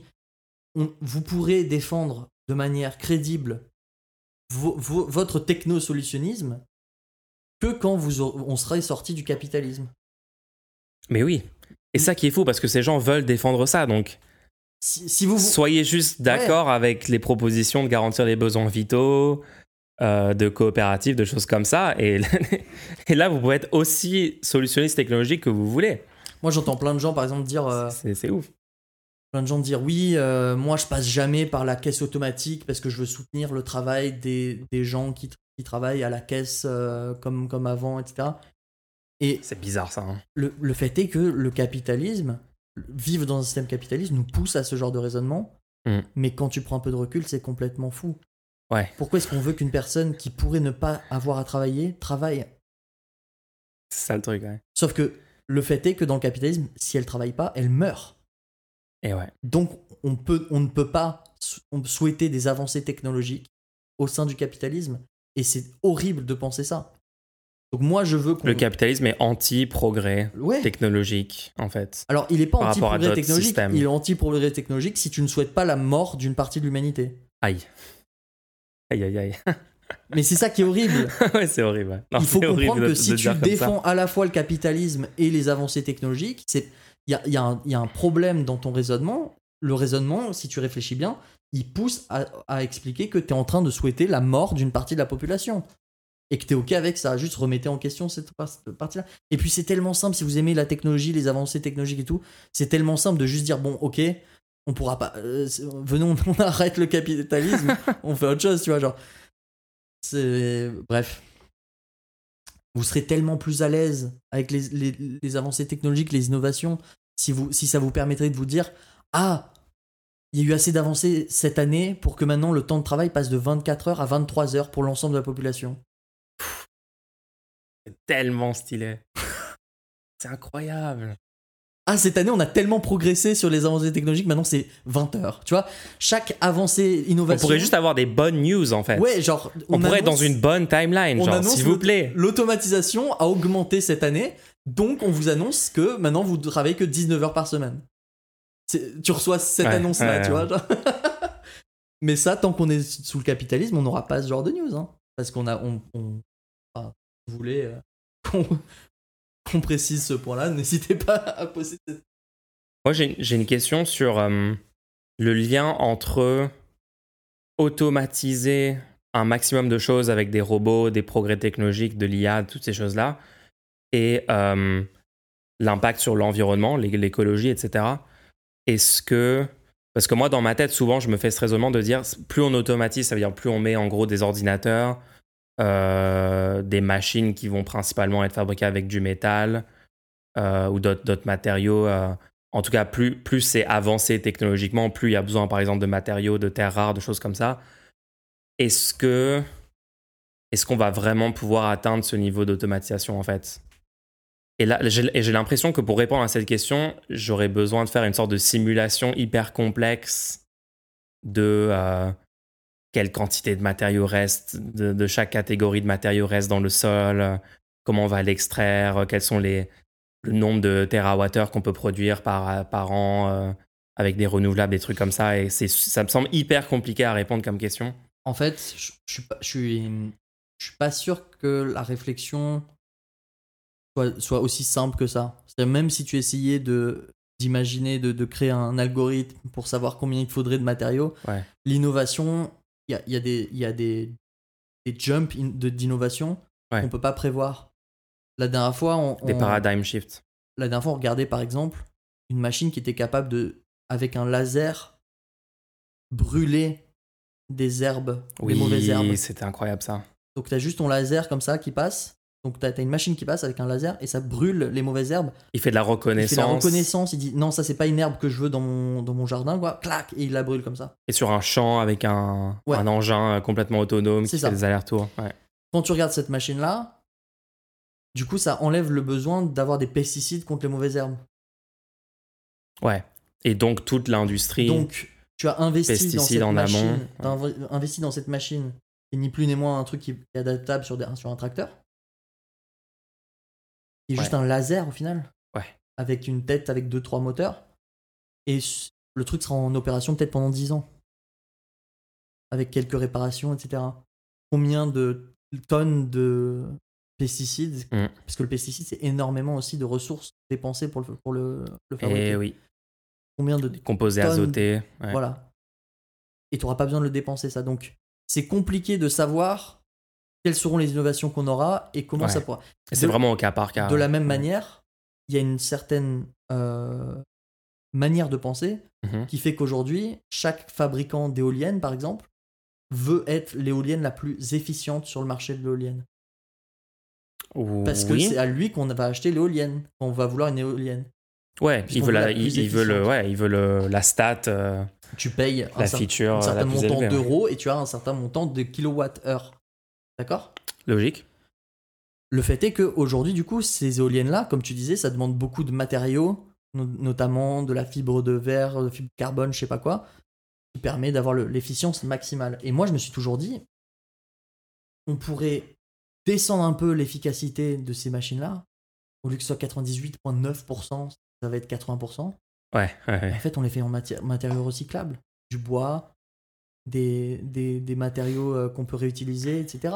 Oui, ça veut dire pas prendre en compte le coefficient, enfin le, rendement énergétique comme l'ultime métrique à maximiser en tenant pas compte de tout le reste. Euh, oui, et dire genre on peut prendre en compte peut-être le, le, matériau, est-ce qu'il est recyclable, est-ce que, euh, est-ce que ça vaut le coup vraiment de mettre de la fibre de carbone absolument partout pour optimiser tout en termes de coûts écologiques globaux? Par exemple, la 5G, moi je pense que c'est inutile. Et donc là, si tu, si, Ça c'est intéressant ça. si, tu, si tu analyses quel est le coût pour mettre en place la 5G, il est incroyablement élevé. Ça c'est vrai, il faut, il faut renouveler l'ensemble des, des routeurs, des antennes. Non mais pas seulement, des portables, tout le parc en fait de. pas seulement. La 5G n'est pas juste une, une, une différente 4G. Il s'agit d'une onde beaucoup plus courte, Mhm. Ce qui fait qu'elle est beaucoup plus atténuée par le, juste le- l'environnement. Oui. Même tu mets ta main devant, ça bloque l'onde. Et du coup, Il te faut une densité faut Une d'antenne. densité, c'est. Je crois que j'avais vu, c'était un lampadaire sur deux qui devrait être un, un Une antenne 5G. C'est de la, c'est juste. La, la 5G est une euh, folie. euh, Et le fait est qu'aujourd'hui, la 5G, ils sont en train d'appeler 5G des antennes 4G. Oui, oui, oui, parce que les antennes norme. 5G incluent les anciennes technologies, 3G, 4G, Et en fait, etc. oui. c'est juste un, un effet marketing selon moi. Le fait est, c'est que personne n'a besoin de la 5G aujourd'hui. Mais en fait, la 5G, il, il- c'est- ça, ça a été un échec en fait. Parce que moi, ça fait combien de temps qu'on entend parler de la 5G maintenant? Ça va faire 10 ans? Ouais. Ou enfin Cinq 10 ans peut-être 10 avec ouais, l'annonce, je- c'est ouais, peut-être ouais. 5 ans que c'est genre hyper mainstream et tout. Mais dans les faits, genre c'est quoi les couvertures? Faudrait regarder, c'est quoi les couvertures des réseaux Ah, mais 5G c'est mais impossible à garantir. C'est genre, moi, moi la dernière fois que j'avais regardé, c'était genre à New York, dans un quartier, t'avais euh, Ouais. un peu la couverture parce qu'ils avaient mis des antennes partout et les gens, justement, allaient tous dans ce quartier pour tester leur dernier téléphone 5G dernier cri et juste faire un test de rapidité Ouais, ouais. de bande passante. Et, Et après-. Oui, ils repartaient, ils disaient voilà, on a, mais en fait, ça marche pas. Et de la même manière, les télés 4K, Ouais. au-delà de 1440p, l'humain est pas capable de voir à moins de d'avoir ta chaise à 1 mètre de la télé. Et on fait maintenant des télés 8K, personne va acheter ça, tu vois. Donc moi, ce que je, par rapport au développement des, des innovations et la, mi- la mise en place dans le réel, on met en place actuellement à des échelles folles des trucs dont- qui ne servent à rien. Oui, c'est on dirige les recherches et les progrès technologiques, techniques, entre guillemets, on, on les dirige à maximiser des métriques qui sont peut-être pas du tout les, les meilleures métriques à maximiser. Ça veut dire, ouais, je suis totalement d'accord, passer de 4K à 8K, rien que 4K, c'est hautement euh, euh, questionnable comme nécessité de, de résolution, mais oui. Alors qu'on pourrait, je sais pas, mettre, mettre le progrès, euh, mettre les recherches et mettre l'énergie sur d'autres types de Ouais. progrès, en fait. Et, et, et dans les domaines. Et, du coup, je pense qu'il y a énormément de recherches aujourd'hui Mhm. Parce que quand on parle de recherche technologique, nous, on arrive à voir que la recherche technologique qui est faite. On n'arrive pas à voir toute la recherche technologique qui n'est pas faite. Le fait est qu'il n'y a aucune euh, incitation pour les entreprises Oui. de faire de la recherche technologique pour que, comme tu disais tout à l'heure, le truc soit déployable à des échelles mondiales. Mhm. Eux, le seul truc qui les intéresse, c'est même si on va utiliser des ressources qui, qui vont, qui, vont, qui, ne- qui vont disparaître, on va, on va créer un produit qui va être acheté par des millions de personnes. Per- Il n'y a pas d'in- d'incitation à dépenser de l'argent pour faire de la recherche. Donc, comment on fait pour que le truc soit viable pour 7, 8 millions de personnes 8 milliards de personnes sur les prochaines, Ouais. prochains siècles et pas juste euh, Donc, peut-être qu'il y a. prochaines décennies ou Ça, ça va être des domaines de quarter.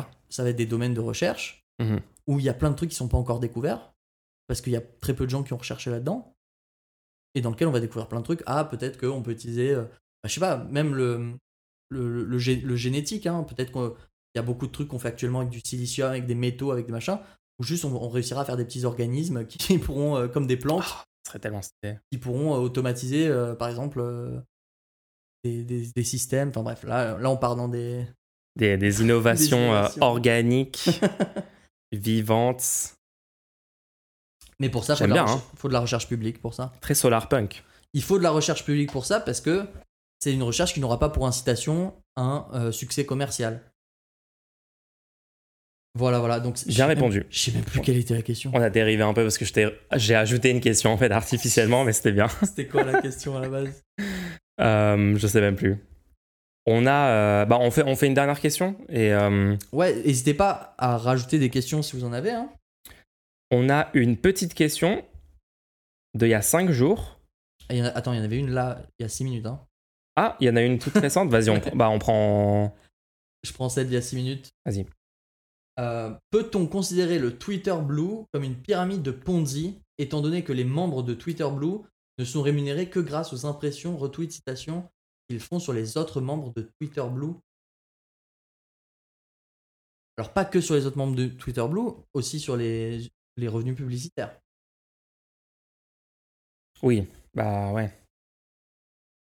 Je sais pas si c'est.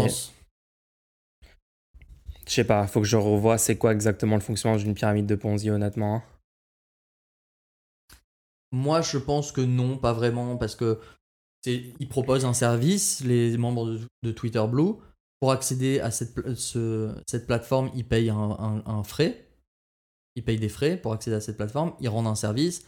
Si- S'il y a beaucoup de gens qui aiment le service rendu, enfin qui aiment, non, c'est même pas ça le critère, c'est est-ce qu'il y a beaucoup de gens qui voient leur tweet, quoi, euh, ils seront rémunérés, et donc je vois pas trop où est-ce que serait la pyramide de Ponzi, parce qu'ils gagnent pas d'argent à inviter des gens à rejoindre Twitter Blue. euh. Parce que le, le système de Ponzi, c'est un montage financier qui consiste à rémunérer les investisseurs des clients essentiellement par les fonds procurés par les nouveaux entrants. Donc en fait, dans un, dans un, quand vous faites un système de Ponzi, il vous faut constamment des nouveaux entrants dans le système et Twitter Blue n'a pas besoin de ça. Ils peuvent, Non, ils non, peuvent non. fonctionner, Non, ils je peuvent pense- gagner de l'argent sans avoir Ouais. un apport constant de nouveaux entrants. Bah, déjà, il y a des revenus publicitaires, Voilà. mais en plus sur Twitter Blue, les gens n'achètent pas Twitter Blue pour pouvoir eux gagner de l'argent. C'est pas un investissement qu'ils font. Ils achètent Twitter Blue parce que beaucoup, beaucoup qui achètent Twitter Blue, c'est même pas pour eux de gagner de l'argent avec Twitter. C'est juste pour accéder à des services qui sont proposés par Twitter, Ouais. l'édition de tweets ou des trucs comme ça. La preuve, c'est que plein de gens avaient pris Twitter Blue avant qu'ils aient- Ouais. qu'ils annoncent même le truc de rémunération. Ah, on a une pré... Donc euh, voilà, c'était la réponse pour, pour celle-là. Merci d'avoir euh, posé la question. On a une précision, je crois, pour la question. J'ai euh, j'ai aussi posé une deuxième question, vous la voyez? Merci pour la réponse à la première, c'était carrément intéressant. Alors, la deuxième question, tu la vois toi? Euh, c'est comment on gère la rémunération des médias dans votre système? Ah! Comment on gère la rémunération des médias dans votre système? Alors? Euh, la rémunération des médias, alors moi je pense qu'il y aurait des, des mé- moi je pense qu'il faut garder des médias euh, publics, Ok.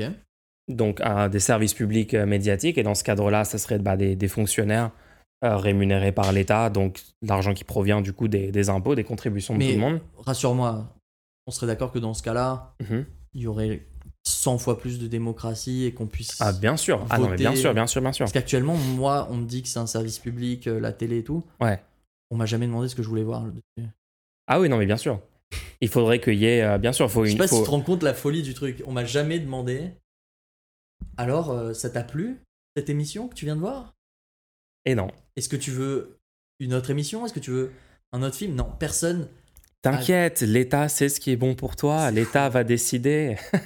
Et, tu, Et sachant à tu sais, quel point le gouvernement peut nommer actuellement des postes. c'est euh, juste le président. tous les médias Je publics. crois le fonctionnement, c'est juste le président de France Télévisions est, est désigné par le président. Ouais, je crois qu'il est nommé par le président de la République. Ouais. Et après, le- tous les autres gens, c'est des gens qui sont embauchés par cette personne. Ouais. Enfin bref, c'est très très très hiérarchique par rapport à l'exécutif. Le fait, que les- le fait que cette institution soit payée par les citoyens, c'est complètement déconnecté avec le fait que ces citoyens pourraient voir quelque chose qui les intéresse. Ouais, par exemple, rien que si c'était le- le- l'Assemblée nationale qui avait plus de, de poids. Non, non, là c'est juste l'exécutif. euh.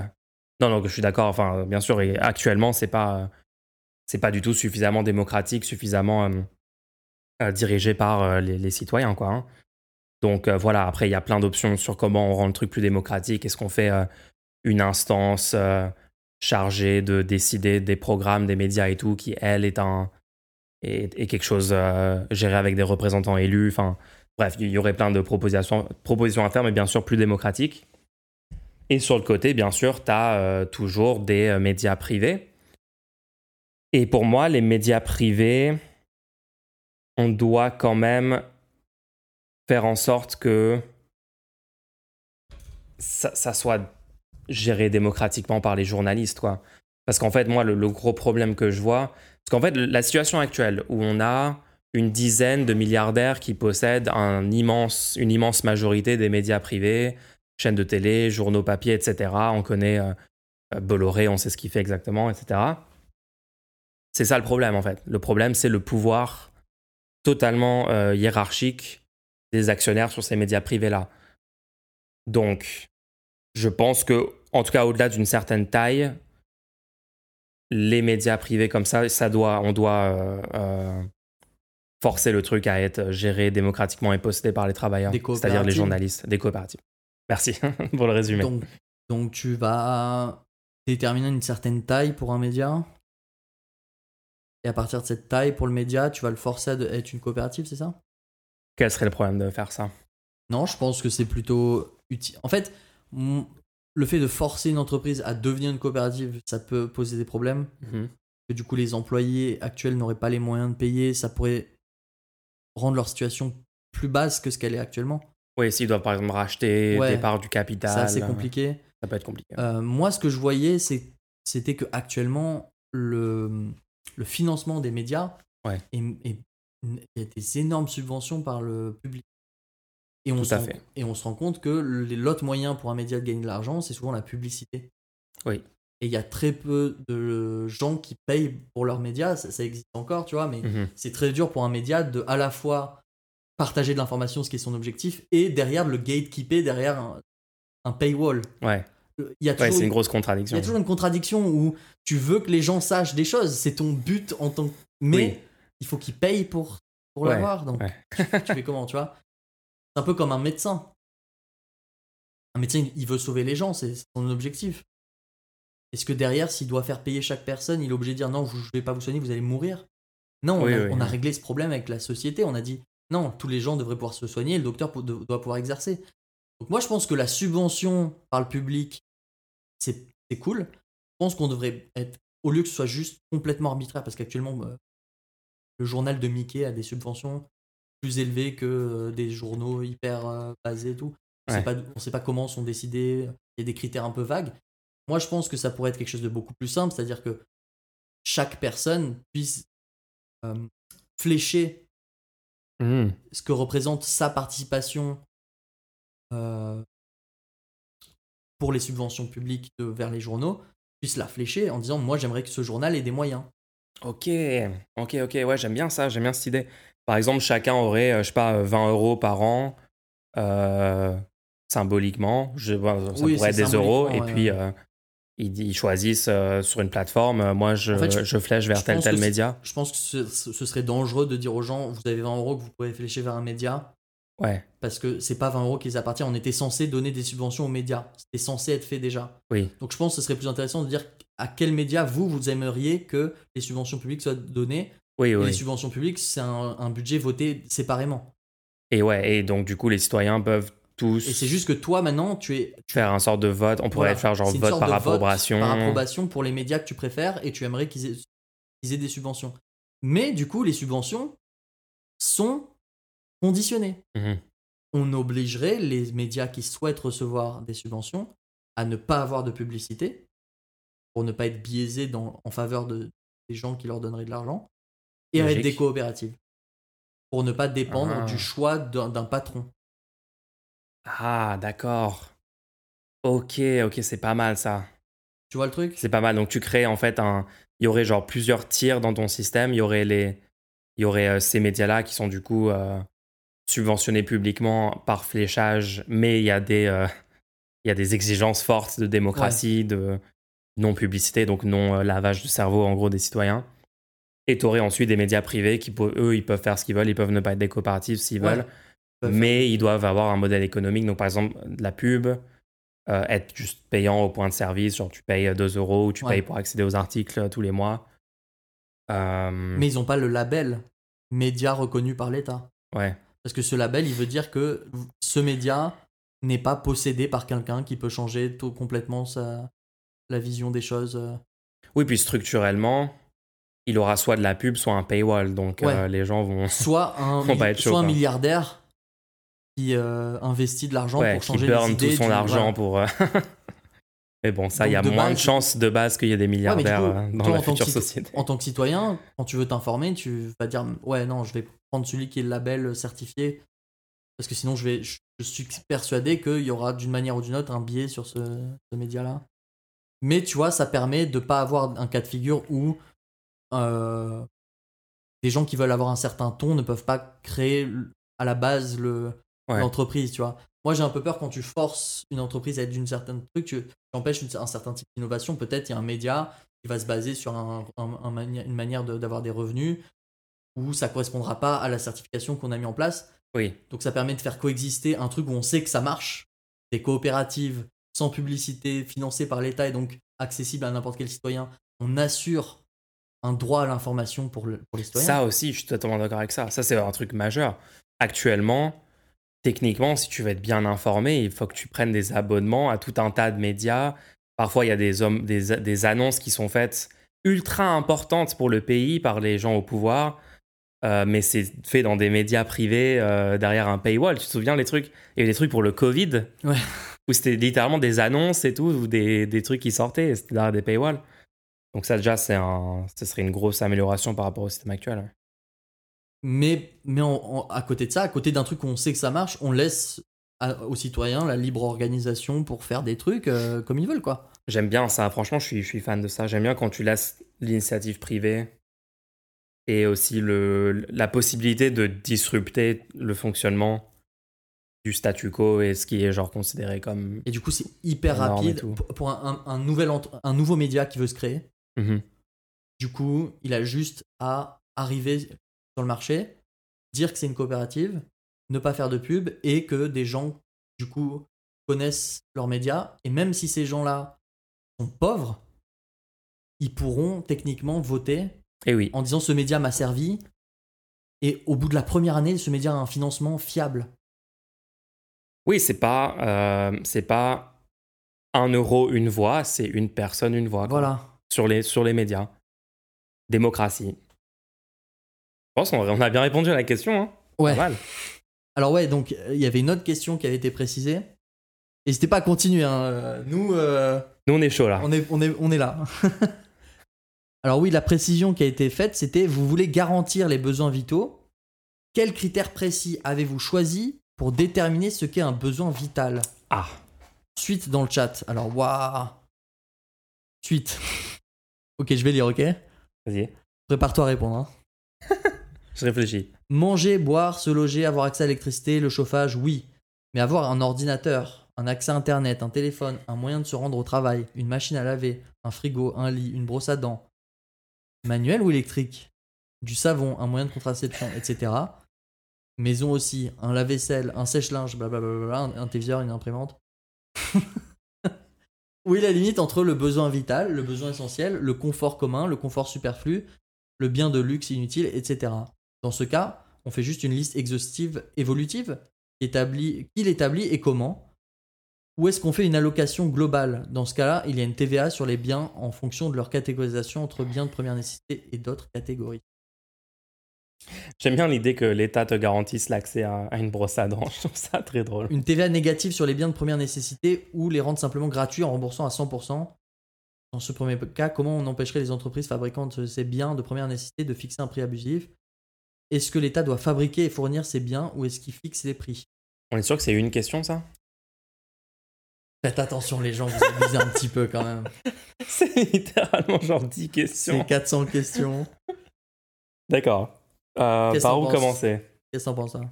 En gros, la question c'est comment est-ce qu'on détermine ce qui est un besoin vital? Bah, Je crois qu'il y a des trucs qui sont que tout le monde va être d'accord que c'est un besoin vital.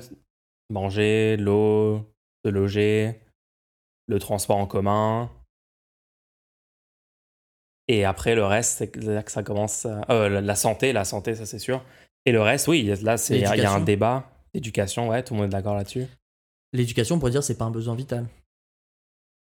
En fait, moi, moi quand je dis besoin vital, Mhm. je, je vois besoin vital pas à ton niveau individuel, mais pour la société. Donc, il y a beaucoup de gens qui me disent l'éducation, c'est pas un besoin vital, t'as pas besoin d'avoir fait des études pour pouvoir vivre. En fait, c'est un besoin vital pour la société. La société a besoin d'une population éduquée. Une population. D'accord. Tu vois Donc, déjà, il y a cette euh, amalgame à, à dépasser, tu vois. C'est pas un besoin vital pour toi en tant que personne. On veut que la société fonctionne au mieux possible, qu'elle puisse être le, le plus efficace possible, etc. Et pour ça, il y a plein de besoins qui sont pas considérés vitaux. Selon moi, ils sont vitaux. Donc, ça va être le besoin d'information, comme on disait tout à l'heure, le fait de financer tous ces journaux coopératifs là. Ça, Mhm. c'est un besoin vital pour la société, que les gens puissent s'informer, puissent être au courant. Il y aura aussi le besoin de communiquer les citoyens les uns entre les autres. Pour moi, c'est un besoin vital. Et moi, ma réponse à cette question, qu'est-ce qui est un besoin vital? En fait, moi, je suis prêt à ce que, euh, au fur et à mesure des innovations qu'on découvre dans la société, bah, on se batte, on continue le combat pour essayer de, prétendre que les innovations auxquelles le plus grand nombre devrait pouvoir avoir accès, on devrait se battre pour que ce soit reconnu en tant que besoin vitaux. Et je pense que ça. En gros, un maximum de choses, tant que ça reste logique et dans l'intérêt général et qu'on peut démontrer que ça améliore la vie de tout le monde de, leur, de rentrer dans cette catégorie-là, on peut, on peut tout faire rentrer. Après, moi, moi j'aurais, j'ai vraiment envie de, de juste sidestep le débat en disant on va démocratiquement décider au fur et à mesure euh, les choses qui rentrent dedans, quoi. Oui, c'est ça. mais, mais, même si on dit qu'on va démocratiquement décider ce qui rentre dedans, moi, je suis prêt à, à actuellement dire ce que moi, je considère qui rentre dedans. Et c'est ce qu'on fait depuis le début. Ouais. Moi, je considère qu'il y a, par exemple, un- un- une ligne téléphonique. Oui, Une ligne ça, téléphonique fixe. On n'a pas besoin de donner un portable à tout le monde. Le seul fait de techniquement chez toi, t'as un- tu peux être joignable, après, Tout les le gens n'utilisent plus du tout ligne fixe. mais elle sera gratuite. Est-ce qu'on peut pas garantir genre un, un- Nokia de base à tout le monde? Tu peux te, peux te combattre pour, euh, pour que ça soit accepté dans la société. Ok. non, mais c'est. Attends, je, je regarde les autres aspects de la question, il y avait beaucoup d'autres trucs. On, bah, on répond rapidement à ce qu'il dit. Donc, accès à Internet, comment on fait pour Internet? Parce que. Est-ce que du coup, ça serait une, une certaine quantité de Moi- da- moi, da- data tous les Moi, mois? l'accès à Internet, j'avais dit que c'était un besoin vital. Ouais. Après, j'avais dit au niveau de la bande passante, Ouais. Une- la bande passante qu'on garantit, c'est une bande passante qui te permet de- de- d'avoir des informations textuelles. D'accord. des images. Genre lire Wikipédia. Voilà, tu peux charger une page Wikipédia, tu vois. Tu peux, tu peux faire toutes tes démarches administratives. Donc, tu aurais data illimitée, mais une certaine bande Une passante certaine bande passante gratuite. Et après, gratuite. si tu veux plus, Ouais, c'est payant et tu as un service public. parce que ça, c'est lié à la réalité. La réalité, c'est qu'on peut assurer énormément de gens sur Internet. Et ce qu'on peut pas assurer, c'est des bandes passantes, en fait. La bande passante, elle, elle est limitée. Donc, si on veut que les gens puissent avoir une bande passante, il faut payer, tu vois. Ouais. Par contre, on- ça ne pose pas de problème de garantir l'accès à Internet à un grand nombre de personnes si leur bande passante est limitée. Et je sais pas si tu es au courant, mais la différence de bande passante entre une- un usage et un autre est juste folle. Ouais, ouais. par exemple Tu stream la vidéo 4K. certains sites, C'est pas pareil. certains sites pour charger entièrement la page, Ouais. moins de 5 mégas octets. Ouais. Alors qu'une vidéo, t'es sur du 5 mégaoctets par seconde. C'est ça. Donc, quand tu regardes une vidéo de 30 minutes, l'autre personne a déjà pu regarder euh, des milliers de pages. Tu vois? Donc, il faut bien. Après, je vois pas dans, dans la pratique comment tu l'implémentes parce que, Bah, si, c'est facile ça. genre, tu mets des routeurs On a déjà tout ce qui est en place pour le faire. ça. hyper pas chers chez les gens. Non, tout est déjà en place en fait. Parce que là, par exemple, chez moi, moi, j'ai ma, j'ai ma box euh, Tout en qui est capable de faire un. Tout en place actuellement. Tout le monde a actuellement. Dans, la, la plupart des gens ont déjà actuellement chez eux Mhm. une box ou pourraient en avoir une. euh, là, euh, ils appellent leur service. Dans les deux semaines, ils ont une box chez eux, tu vois. On n'a pas de limitation technique à ça. hein. C'est juste une volonté à, à faire, quoi. Parce que l'infrastructure est déjà en place. D'accord. Mais l'infrastructure, faudrait, la, faudrait qu'elle soit publique entièrement. Ah Parce oui. qu'actuellement, t'as des. Et ça, ça on, on parle là-dessus, on n'est pas sorti de la discussion. Ok. Mais ça, On est c'est d'accord là-dessus. C'est un que monopole. je pense que tout le monde va être d'accord que c'est un public. monopole naturel et ça devrait être public là-dessus. euh. Est-ce que vous voulez vraiment deux sociétés qui tirent deux lignes différentes à côté l'une de l'autre? Bref. Ok, ok, donc ça sur Internet. Et pour la brosse à dents, Machine à laver brosse à dents, je suis chaud que tu vas à la pharmacie, tu dis j'ai pas de brosse à dents, on t'en donne une. Hein. Et si une personne veut abuser, veut euh, prendre une brosse à dents dans chaque pharmacie, dans toute sa ville, Et, et ça le sert et à faire quoi un et, et vendre sur le Ça marché noir de la brosse à dents, Qui va l'acheter sur le marché noir Puisque tu peux aller en, en- en chercher une à la pharmacie. j'avoue. Je, je stillman, je stillman. Ah non, essaye, essaye. Machine à laver On a un service public de. Oui, là il y a un service De public. machine à laver. Il y a un service public pour ça, ouais. De lavage de vêtements. Alors pour les, ouais, pour les vêtements, honnêtement, pour les vêtements, on a un problème.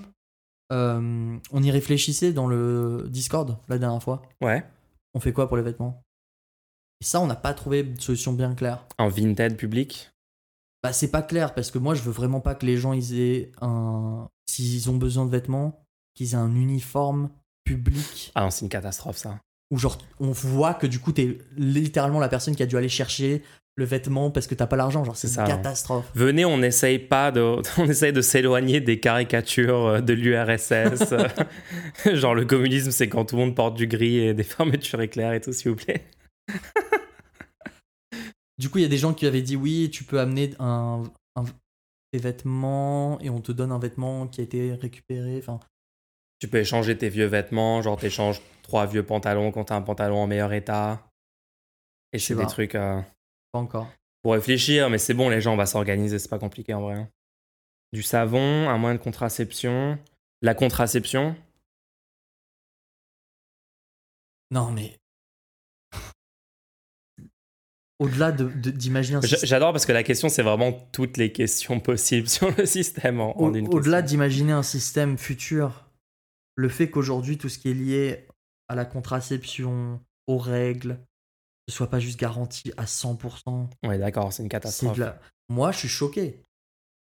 Moi, on moi j'étais petit, on m'a expliqué euh, le principe de les femmes ont des règles, etc. Mhm. Je dis, attends, les femmes doivent acheter ces choses-là? Les, le, le, ma- le- Et ouais. les, les protections hygiéniques, ils doivent, les femmes doivent acheter les protections hygiéniques? De base, t'as juste un, un malus économique si t'es une femme parce que t'as toutes ces dépenses. C'est- Et en plus. Et pour la euh, contraception, les gens doivent acheter la contraception, c'est-à-dire que si t'as pas l'argent, t'as plus de chances d'avoir des enfants. Ouais. Et si t'as des enfants et que t'as pas d'argent, t'as plus de chances qu'ils aient une moins bonne éducation et que, et que leur vie soit horrible. Est-ce qu'on veut vraiment que le système soit fine-tuné pour créer de la merde? J'avoue. Bon, ça répond à la question. Ouais, non. euh, là, même aujourd'hui, c'est une honte que tout ça soit pas 100% remboursé. Un téléviseur. Même, même les femmes dédommagées, parce que les souffrances, genre, c'est une souffrance qui est obligatoire pour les femmes. Ah ouais, les, les- les congés menstruels euh, doivent totalement C'est- être mis en place. hein. C'est une blague. Oui, juste à, euh, tous les mois, t'as quelques jours où t'es juste en, en PLS. euh. C'est une catastrophe. Bref. Ouais, donc Je pense qu'on a répondu à la Ouais, je pense qu'on a répondu bien commun. Euh, pour le reste, essaye d'extrapoler par rapport à ce qu'on t'a dit et les critères qu'on prend en compte parce que bon, de toute façon, au sens large, ça sera un truc démocratiquement décidé. Euh, mais bon, il y a des choses où on est tous d'accord déjà que ça rentre dans la catégorie euh, besoin vital pour la société fonctionnelle. Ah, la, la personne dit qu'elle voulait nous challenger pour elle-même pouvoir mieux défendre ce système en public autour de autour d'elle. Ouais, Ouais, bah, ça c'est une je- très bonne chose. Je pense que la meilleure manière de le défendre en public, c'est de dire on est tous d'accord que notre but, c'est de garantir les besoins vitaux de chacun. Tu vois, genre, déjà, tu Moi, essaies de moi, mettre sais- tu sais d'accord. ce que j'aime bien Ouais. faire, moi, c'est prendre l'exemple des hôpitaux publics gratuits en France qu'on a mis en place euh, après la Seconde Guerre mondiale. Euh, parce que la plupart des gens, encore aujourd'hui, défendent ce système-là parce qu'en fait, c'est un acquis. Euh, bon, ça a été un peu détricoté par la droite depuis 30 ans. Ils ont vraiment euh, Mais mis ça, beaucoup d'efforts. Il Mais suffit de, de voter pour les bonnes personnes et on remet tout en. voilà, on peut, on peut, on peut, euh, on peut défaire les, les, euh, les attaques contre ce système-là. Mais la plupart des gens trouvent que c'est. La plupart des gens en France, en tout cas, sont révoltés par l'idée de dire il y a des gens qui seraient pas couverts par la santé gratuite et euh, si t'as pas l'argent pour payer l'opération, tu meurs, etc. Ouais, c'est un truc. Aujourd'hui, c'est un truc solide dans l'esprit des gens. En tout cas, la grosse majorité des gens, ils se disent non, on peut pas faire un, système à l'américaine euh, où euh, quand t'es pas assuré, euh, tu meurs. Quoi. Enfin, c'est le cas pour beaucoup de personnes, malheureusement, encore aujourd'hui aux États-Unis. On se base sur ça et on dit, et juste on dit, bah, si tu trouves que c'est logique pour la santé, pourquoi ça serait pas logique sur d'autres choses? Ou si tu l'as pas, tu meurs, ou tu es en très mauvaise santé, ou tu as une vie horrible, etc. Donc logement, nourriture. Et, et souvent les gens, quand je leur sors des arguments comme ça, ils se disent, mais euh, oui, en fait, c'est pourquoi est-ce que ça serait logique dans le cas de la santé et pas dans, dans le cas des, des autres choses? Ouais, du coup, Tu vois, on se base sur un acquis. ouais. du coup, la conversation, elle commence comme ça, où tu montres à la personne que même elle, elle est d'accord qu'il faut garantir les besoins vitaux. Que pour elle, les besoins vitaux, pour le moment, c'est la santé, tu vois. Et une fois que vous êtes sur, sur cet acquis que oui, toute personne devrait mourir naturellement, euh, Oui. juste en existant, genre quand tu nais sur Terre, tu devrais pas juste mourir si, si jamais t'as pas assez de moyens ou je sais pas quoi. Ouais. En, part- en partant de là, tu, tu, tu- tu peux techniquement euh, parler avec la personne et lui demander pour elle c'est quoi et avoir cette discussion qu'on vient d'avoir. C'est quoi pour toi? Et après tu demandes ah donc une personne qui serait à la rue ça te dérange pas? Et là elle va faire quoi? Mais si ça me dérange. Je dis mais tu préfères que du coup cette personne dépende de la charité des gens autour d'elle ou tu préfères que on trouve un moyen systémique de répondre à ça? Parce que la Finlande et tu donnes des vrais exemples. On a des vrais exemples les gens. Ouais. La Finlande a juste divisé par deux le nombre de sans-abri et aujourd'hui ça lui rapporte de l'argent d'avoir fait ça. Donc voilà. Exactement. Donc le, le- on, on va convaincre, on va juste convaincre les gens que ça marche. Vous inquiétez pas, hein. on va le faire tranquillement. Et Eh oui. Et on est déjà en train de le faire. Bon, Euh, garantir les besoins vitaux, c'est pas trop peu comme réclamation. Bah, ça aurait pu être une question intéressante, mais c'est c'est- c'est une question dans le chat. et Eh oui, pose la question sur Kofi, on y répondra au prochain rendez-nous. Oui, Les gens, La semaine rendez-nous la semaine prochaine pour le prochain épisode. Bonne merci soirée. d'avoir écouté. Ciao.